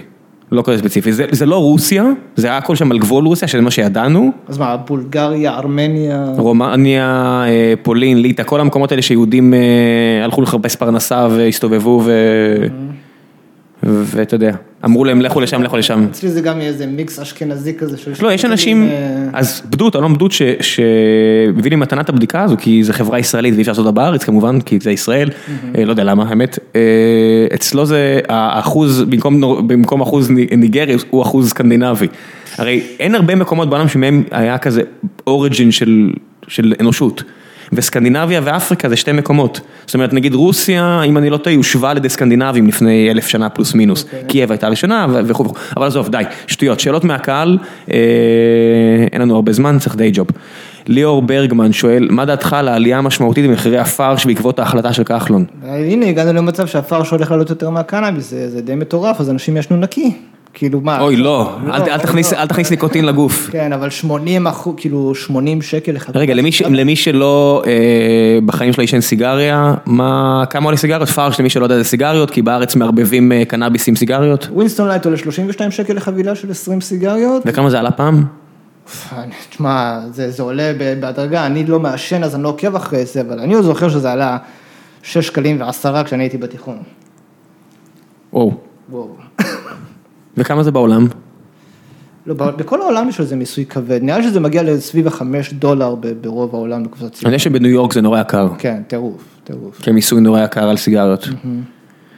טוב, אז, אז פרש נורא יקר, אין לך מה להגיד על זה. מה זה ההחלטה של כחלון? מיסוי על אה, סיגריות, על ניקוטין? כן, הוא בעצם שם את אותו מיסוי שיש על סיגריות על טבק לגלגול, והוא בעצם הכפיל להם את אה. המחיר, זה עלה מ-30 שקל ל-80 שקל לחבילה. אנשים יחזרו לסיגריות עכשיו, שזה קטסטרופה. למה היום אם יש וויד טוב, למה צריך לערבב את זה עם ניקוטין? כי אנשים מכורים לניקוטין ומסרבים להודות? אחד, אה, אה, וויד צריך להיות מאוד מאוד טוב כדי שאפשר יהיה לעשן אותו לבד, זאת אומרת שהוא צריך לעבור ייבוש ויישון כמו שצריך כדי שאפשר כי אחרת הוא לא יישרף. הוא לא יישרף טוב, אז מוסיפים טבק כדי לשרוף אותו יותר טוב. זה משעל ולרוב האנשים יותר קל לעשן שיש טבק בתוך הסיפור הזה. והם מתגעגעים לסיגרות והם רוצים להגיד שהם כן, יפסיקו. ובעצם רוצים את הניקוטין בתוך ה fix שלהם, של הג'וינט, כאילו זה שתיים במחיר של אחד מבחינתם. כן, ניקוטין זה רע. אה, וזה גם לא רק ניקוטין, נכון? בסיגריה יש המון חומרים אחרים שהם... נפט, זפת, מיליון ואחד חומרים. שהם- כן, אין, אין ספק שסיגריות הורגות אלפי אנשים בשנה. כן. בסדר, אז בוא, אמרנו את זה, אה, אין מה, אין מה להתייחס. לזה בכלל. דקל חורש שואל, אה, עכשיו כשיש במדינה לגיטימציה בפועל, מתי הבינו הפוליטיקאים אוהבי הכסף והכוח שיש פה תרנגולת שמטילה ביצי זהב והם לא רואים מזה שקל. למה הם רואים, הם פורשים מה, מהתפקיד הנוכחי, כן, מקבלים הם 30 הולכים ל... מקבלים 31 מיליון שקל כדי להיות אה, בחברת קנאביס או אחרת. צריך גם להגיד, גם אנשים אומרים, וואו, איזה, איזה בוננזה כלכלית תהיה פה. לא, לא. חבר'ה, גם אם תיקחו 50% מס על כל הסיפור הזה, אז הגדלת את התקציב של מדינת ישראל ב-0.1%, בסדר? מה שכן, אולי זה, יביא תיירות. אני, אני די בטוח שיבואו עוד הרבה יותר תיירים. טלגרס פתר את הבעיה הזאת. טלגרס פתר את הנושא של התיירים, כאילו אנשים, תשמע, אני יודע שאני טס לאיזשהו מקום בעולם, ואני הולך לשהות שם נניח יותר משלושה ארבעה ימים, אני רוצה לדעת שיש לי איפה להתארגן שם. וזה הכל אה, טלגרם? אה, פעם היית הולך לעגלות, ישראלים בעגלות בכל מקום. אני הייתי, אני תמיד הולך או לחנויות גידול, אה, בהרבה מקומות זה גם חוקי כבר. מלא חוק- כן. זה חוקי, או של הקונסייר של המלון, או שתמיד אתה נופל על מישהו עם רסטות ברחוב, הוא תמיד ישמח לעזור לך. זה גזעני אבל נכון. אתה- אפילו לא צריך. להגיד אליו, הוא בא אליך ומציע לך, אחי זה קצת אה, סטריאוטיפי, למה אף אחד לא לבן עם אה, שעון יוקרה יכול לבוא ולהציע לי גנג'ה גנג'ה? אז בישראל לתיירים תמיד היה בעיה להתארגן, ועכשיו עם הטלגראס, כאילו יש, יש טלגראס באנגלית לתיירים, וזה, פותר בעיה שיש לחבר'ה האלה איפה להתארגן.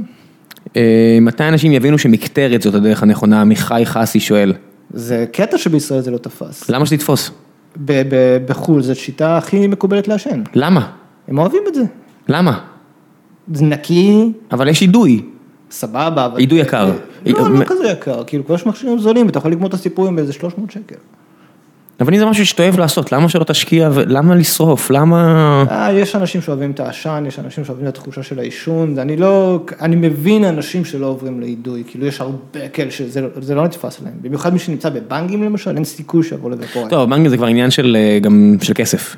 מי שמעשן בבנק כנראה צורך המון. ו... לא, לא? לא בהכרח. פשוט אוהב את הבנק בבית? אנשים אוהבים את- הקטע של הזה, של ה...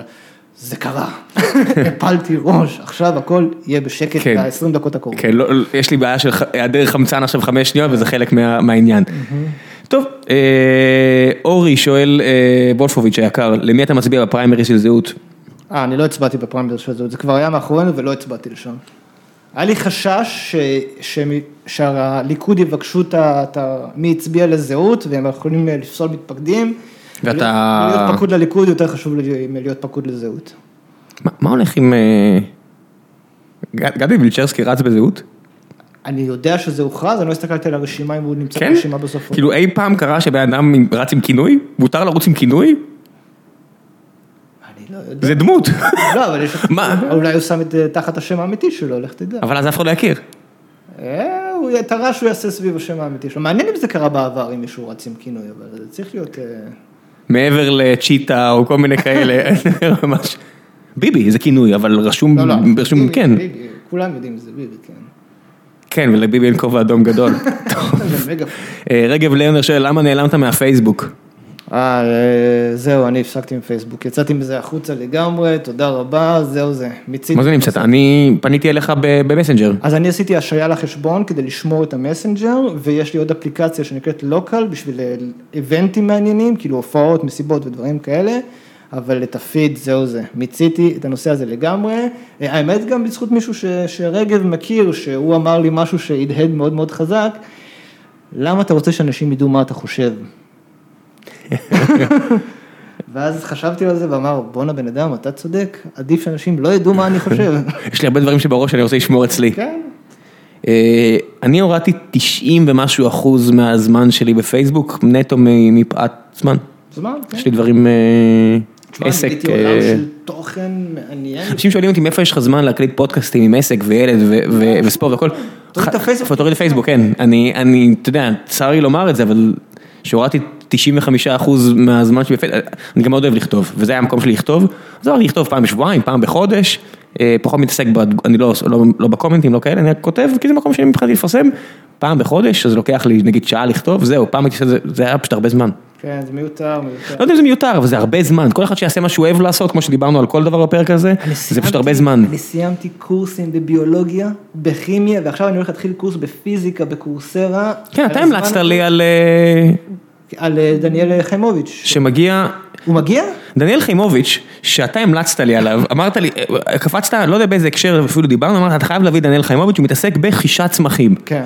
הזמנתי אותו, ואז התקשר אליי הדובר של אוניברסיטת בן גוריון והבהיר לי שהדוד הוא עכשיו הנגיד החדש, הנשיא של אוניברסיטת בן גוריון, החליף את רבקה כרמי, והוא זורם איתי, והרעיון הראשון שהוא יעשה כנשיא אוניברסיטת בן גוריון, יהיה לגיקונומי, זה עוד שבוע. כל הכבוד. זה עוד שבוע, זה, זה משהו, זה, זה ממש עוד, עוד כמה ימים, שבוע, שבועיים, משהו כזה, זה קורה עוד מעט, ואמרתי, היי, הוא נהיה הנשיא, הוא משהו, מתס- ו- ויאיר ניסיון, ואיזה קטע, מה קורה פה? אני, מרגיש שאני צריך לעשות הכנה טובה אה, כמה ימים לפני ולקרוא מה הוא, הוא עשה, מה הוא אמר. אני, עשיתי שני קורסים שלו בקורסרה, וקראתי את הספר שלו, מרתק. הוא מתעסק בכל הקטע של פטריות חושבות, ולא, לא, אני יודע, הוא. מתעסק בצמחים, אבל כאילו כן. איך צמח קולט את העולם. לא, אני- קורא, אני עושה את ה- זה מדהים. כן. אה, אני לא רוצה סתם להרוס, אבל כן, זה הולך להיות פרק נהדר, אה, מקווה. רגב שואל, מה היה הסם הכי מיוחד שהשתמשת בו, ומה בדיוק היה מיוחד בו? הסם הכי מיוחד שהשתמשתי בו. אה, אחד, אה, DMT זה, זה חומר אה, מדהים, אבל אתה צריך לשמוע את ג'ו רוגן, שהוא יכול להסביר על הנושא הזה הרבה יותר טוב ממני. פטריות, אסיד, כל דבר שאפשר ללמד ממנו משהו, זה מעניין. אבל שוב, disclaimer, שימו לב אם יש לך איזושהי בעיות, אה, להיכנס למקומות שאתה לא רוצה להיכנס אליהם, זה לא בשבילך. יונתן כהן שואל, האם שמעת את ה debate שהיה אצל ג'ו רוגן על קנאביס? כן, שמעתי את ה debate שהיה אצל ג'ו רוגן. עניין אותך? כן, עניין אותי מאוד, כי בעיקר סוף סוף יש איזשהו קול ברור שמדבר על הנזקים של אה, קנאביס, יש איזה בחור שכתב ספר שנקרא Tell Your Children, אתה שמעת את ה... חצי. הזה? אה, אני, בגלל שאני קצר בזמן, אני מעדיף פרקים שהם, אה, אתה יודע, בשלב מסוים זה היה קצת טרחני. כן, אחד אתה שמת לב לקטע של האובססיה טוויטר שניתן לג'ו רוגן, שמה? ש- שחצי מהפרקים שלו עוסקים במי חוסמים ומי לא חוסמים. לא, אבל זה בגלל שהוא הביא את ג'ק דורסי, כן. ונפלו עליו הרבה, והוא רגיל שאוהבים אותו, ואדם שמאוד אוהבים אותו, אה, זה סם, דופמין, זה יוצר דופמין, וזה סם כמו כל סם אהבה. אה, אז בעיקר הפרק הזה היה ואז לקחו לו את האהבה. מהאובססיה שלו עם טוויטר, והאמת גם הפתיע לגלות שהוא לא ידע ש- שפייסבוק יותר גדול מטוויטר, אבל זה אולי... זה אמריקאים, זה אמריקאים, לא, הרבה אמריקאים לא יודעים את זה, אמריקאים שהיית מצפה שידעו את זה, כן, הם לא יודעים. את זה. לא, הם לא מבינים, אה, הם, כי פייסבוק שם זה רק לראות תמונה מסבתא. כן. הקטע הזה של בארץ של דיונים פוליטיים חריפים בפייסבוק, בארץ מסתבר, אה? לא, זה בטח לא רק בארץ, זו חברה של חצי טריליון דולר, שכנראה בהרבה מקומות בעולם יש, יש עולם גדול מעבר לישראל וארצות הברית, אבל בארצות הברית טוויטר זה המקום. כן, אז, אז הדיון הזה היה דיון בסופו של דבר. ולוקח בחזרה, יש הרבה שימוש בפייסבוק בארצות הברית, בסדר? אז כנראה זה לא אצל ג'ו והחבר'ה שלו, מה שאני מכיר, אבל בסדר. אז הדיון לא היה כזה מעניין כמו שציפיתי, בסופו של דבר המסקנה הכי מבריקה שהם הגיעו אליה זה שקנאביס זה לא לכל אחד, וואו, כאילו מרתק. והטענה הזאת שקנאביס אחראי ליותר מקרי מוות מאלכוהול בגלל פסיכוזות ועניינים כאלה זה משולל כל יסוד, כאילו אני לא קראתי את הספר הזה, אבל אני גם לא רואה סיבה אמיתית לקרוא את הספר הזה, אם ככה בן אדם מדבר. לא, לא, אני עשיתי כזה תחקיר אחרי זה וזה עוד, אה, כמו הזוג הזה בארץ שעשה אה, על מילניאלס, אוקיי. סוציולוגים, אתה יודע מי מדבר? מדניאל אה, דניאל עוז? לא. כן, כן, אוקיי. בני הזוג עוז. אז כן, הבנתי, אה, לא מעניין. אם אתה, לא, לא, לא, מעניין. אה, האם אתה חושב שזה מוסרי, תומר שואל, האם אתה חושב שזה מוסרי אה, למכור גראס לקטינים, כמו שחושד המייסד של טלגראס? אה, זה נקודת מחלוקת מאוד מאוד רצינית בינינו, אני חושב אפילו רק בשביל הנראות של העניין, ואם אני רוצה לעבור למדיניות של אי הפללה או לגליזציה, אז אני חושב שהצעד האחראי זה לא לתת לקטינים להתעסק עם זה, אפילו הייתי מרחיב את זה לגיל 21, שאנשים לא יתעסקו בקנאביס, אבל אני מבין את ההחלטה שלו, למרות שאני חולק על דעתו לחלוטין, הוא פשוט, עמוס הוא בן אדם של ראש בראש, ומבחינתו זה, זה חלק מהעניין הזה. הוא חשוב לו שקטינים ימכרו ויקנו קנאביס בטלגרם. לא, לא, לא, יש, אה, המוח מתפתח, ידה ידה ידה, כל הדברים האלה. הנקודת סיכון שאני לא רוצה לגעת בזה, מוחות מתפתחים של ילדים, אני לא מבין למה צריך. לא, גם אנשים לא מספיק בוגרים, ומה שדיברנו על מחלות נפש, והיכולת לשים, ו... מיותר, מיותר. גם בשביל, עזוב את הקטע המדעי, בשביל הנראות, מיותר. אבל בסדר, זאת ההחלטה שלו וזאת המערכת שלו. אה, עמוס אה, שחור שואל, אחרי הנורמליזציה שעבר קנאביס בשנים האחרונות, בין היתר בעזרת טלגראס, איך אין לגליזציה רשמית, האם אין מספיק חברי כנסת שזה מעניין אותם, האם באמת יש קבוצות לחץ שנלחמות בזה, מה לדעתו הטענה הכי טובה נגד לגליזציה? אה, אז בוא נתחיל, האם אין מספיק חברי כנסת שזה מעניין אותם? אין. אין. האם באמת יש קבוצות לחץ שנלחמות בזה? לא שאני ראיתי. אני לא חושב שיש פה איזושהי מזימה. אני לא חושב שטבע... לא, לא, לא, כן. לא, לא. זה, זה, זה קל לברוח למקום הזה, אני חושב שאנחנו עדיין תקועים בבעיה של good old שמרנות ובינוניות. ובינוניות, כן. זה הבעיה. האם לדעתך הטענה, מה, לדעתך הטענה הכי טובה נגד לגליזציה? אם אתה חייב לשחק דבל זה אדווקט? אני לא רואה שום טענה כזאת. אני, אני באמת התאמצתי הרבה שנים בחיי לחשוב על טיעון טוב נגד לגליזציה ואני לא מוצא טיעון שכזה. אתה יכול לחשוב? אני יכול לחשוב שנורא קשה אה, לזהות את זה בדם של אנשים, ואז בסבירות נורא גבוהה יהיה הרבה יותר אנשים על וויד על, על, על הכביש. אז סבבה, בוא נעבור ל... אתה יודע, גם פעם לא היו אם אני-. נכון, אבל יש. היום יש. יש, ואם אה, אנחנו נעשה איזושהי פריצת דרך טכנולוגית, אפשר יהיה לעשות- ינשוף לקנאביס. אבל כרגע אין. כרגע אז אם אני חייב להגיד, אה, אני חייב להיות דבל אדווקט, אז זה כרגע הבעיה. בדיקה תפקודית, כמו שהיו עושים פעם, לך קו ישר, אצבע על האף וכו' וכו' וכו', אתה מסטול. בוא נדבר. אתה יודע, בוא נדבר איתך. בעיניי צריך גם להיות, הרי הדבר האמיתי באמת, שכנראה הכי מסוכן, לא שאלכוהול לא מסוכן ולא שקנאביס לא מסוכן, עייפות.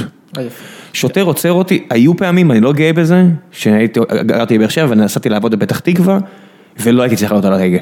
לא שתיתי, לא עישנתי, פשוט עבדתי קשה מדי, ואם שוטר היה עוצר אותי והיה עושה לי בדיקה, אומר לי, עזוב, אתה לא בסדר.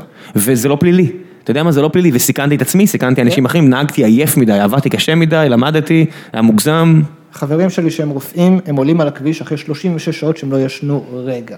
וזה לא עבודה של... אה, זה עבודה שהם פיזית קרעו את התחת, זה הכי מסוכן שיש. הרבה יותר מסוכן מקנאביס.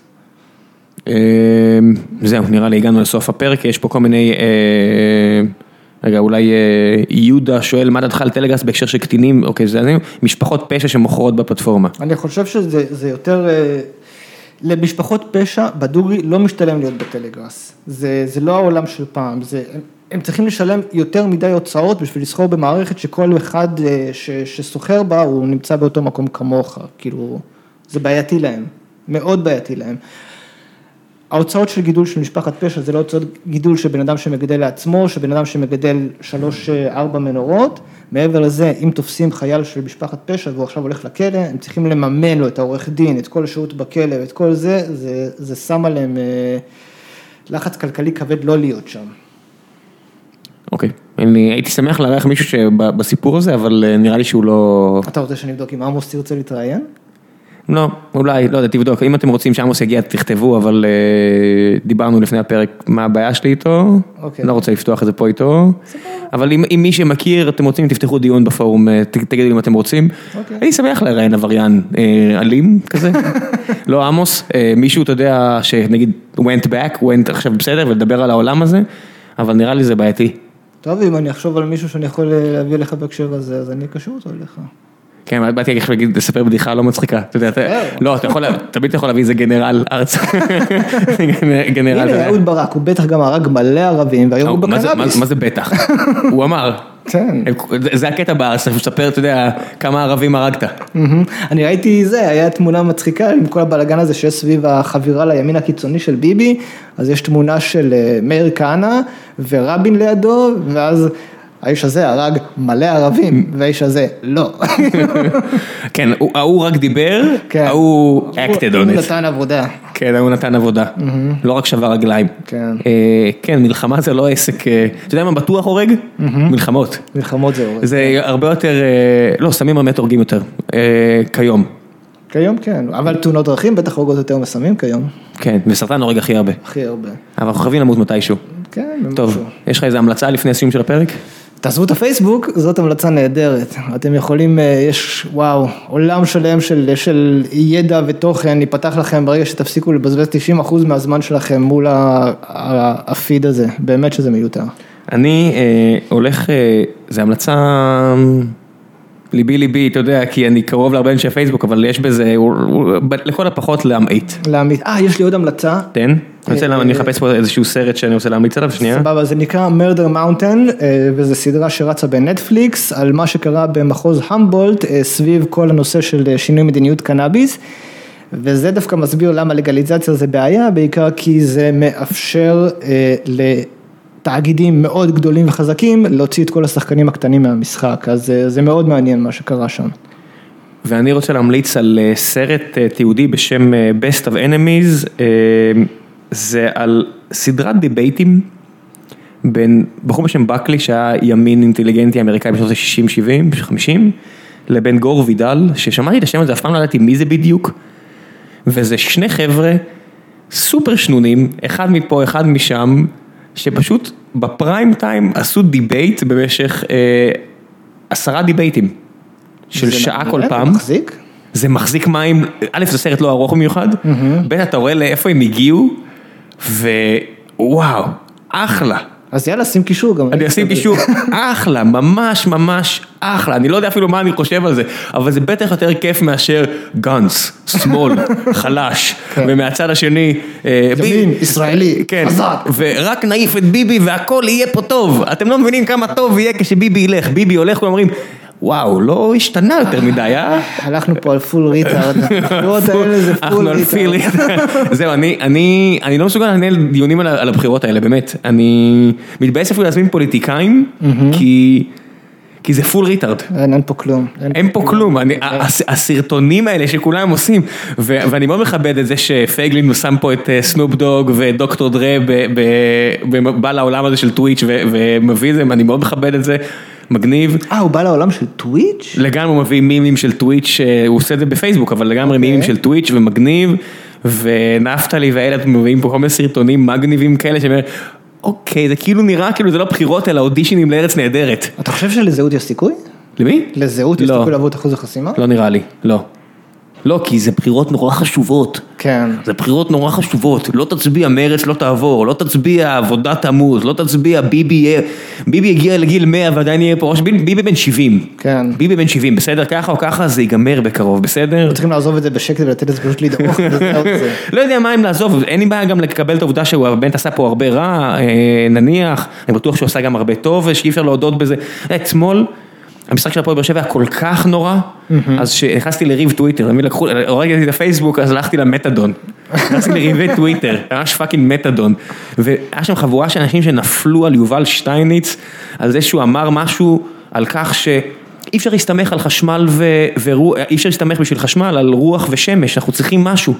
כן. וכולם, תראו איזה מפגר, הוא לא יודע שאפשר. ואני אומר, הוא לא, אי לא, אפשר. הוא לא אי אפשר. תראה את קוסטה ריקה, זה, לא אחי, קוסטה ריקה זה 99 אחוז... אה, ג'ונגל. לא, זה אה, הידרואלקטרה, אתה יודע, זה זה כן, תביא לי איזה הידרואלקטרי. מפל טוב, בוא נדבר. כן, הידרואלקטרה, אז אתה יכול להגיד, "תעש- בוא נעשה את אה, תעלת הימים. כן אחי, אנחנו נעשה פה עכשיו, אנחנו לא מצליחים לבנות גשר מצ'וקמק מעל איילון ולעשות רכבת, אז נעשה תעלת הימים בשביל חשמל לא, הידרואלקטרי. זה גם, אתה יודע, מדברים פה על הרוח, ואז כולם, אנרגיה ירוקה. אין זה- רוח, אין, אין. יש רק ברמת הגולן, ואיך ששמו להם שלוש אה, פרופלורים כאלה שיעשו חשמל, כל עזוב. היישובים שם קמו על הרגליים האחוריות, לא רוצים את זה. עזוב את זה, אין, ביל גייטס אמר לפני שלושה ימים, זה פיקציה, אי אפשר, אין אף מדינה בעולם שעם חשמל ורוח הם הגיעו ליותר מ-10-15 אחוז. לא שזה לא מגניב, בסדר? 10-15 שיעשו, כמה שאפשר להוריד מדברים מזהמים, סבבה, אבל נחשו מה, זה או פחם או גז. כן. בסדר? זה האפשרויות, נחשו מה יותר מזה, נחשו מה יש לנו, מה אין לנו, בסדר? זהו, לא, בוא... הנה, אז עכשיו יש לך את אה, מיקי חיימוביץ' עם ה Green New Deal הישראלי. אז זה- התחיל בגלל מיקי חיימוביץ' ואני כל הזמן, בגלל שאני כזה משועמם וכבר עייף, כי כבר אני בעשר ורבע כבר גמור מעייפות, עשר וחצי, רק רשמתי שלי חיימוביץ', שלי חיימוביץ', אתה יודע, ואז מישהו אמר לי, אחי, זה לא שלי חיימוביץ', זה- זה חיימוביץ', זה- חיימוביץ' אחר, אמרתי, אה, קוסומו, טוב, די עם הריבי אינטרנט האלה, I'm done. כן, הגרין ניו דיל האמיתי שאנחנו צריכים זה לשנות מדיניות קנאביס, זה Green New Deal שחייבים בישראל דחוף. יאללה, די ג'ו, ביי. ביי, תודה.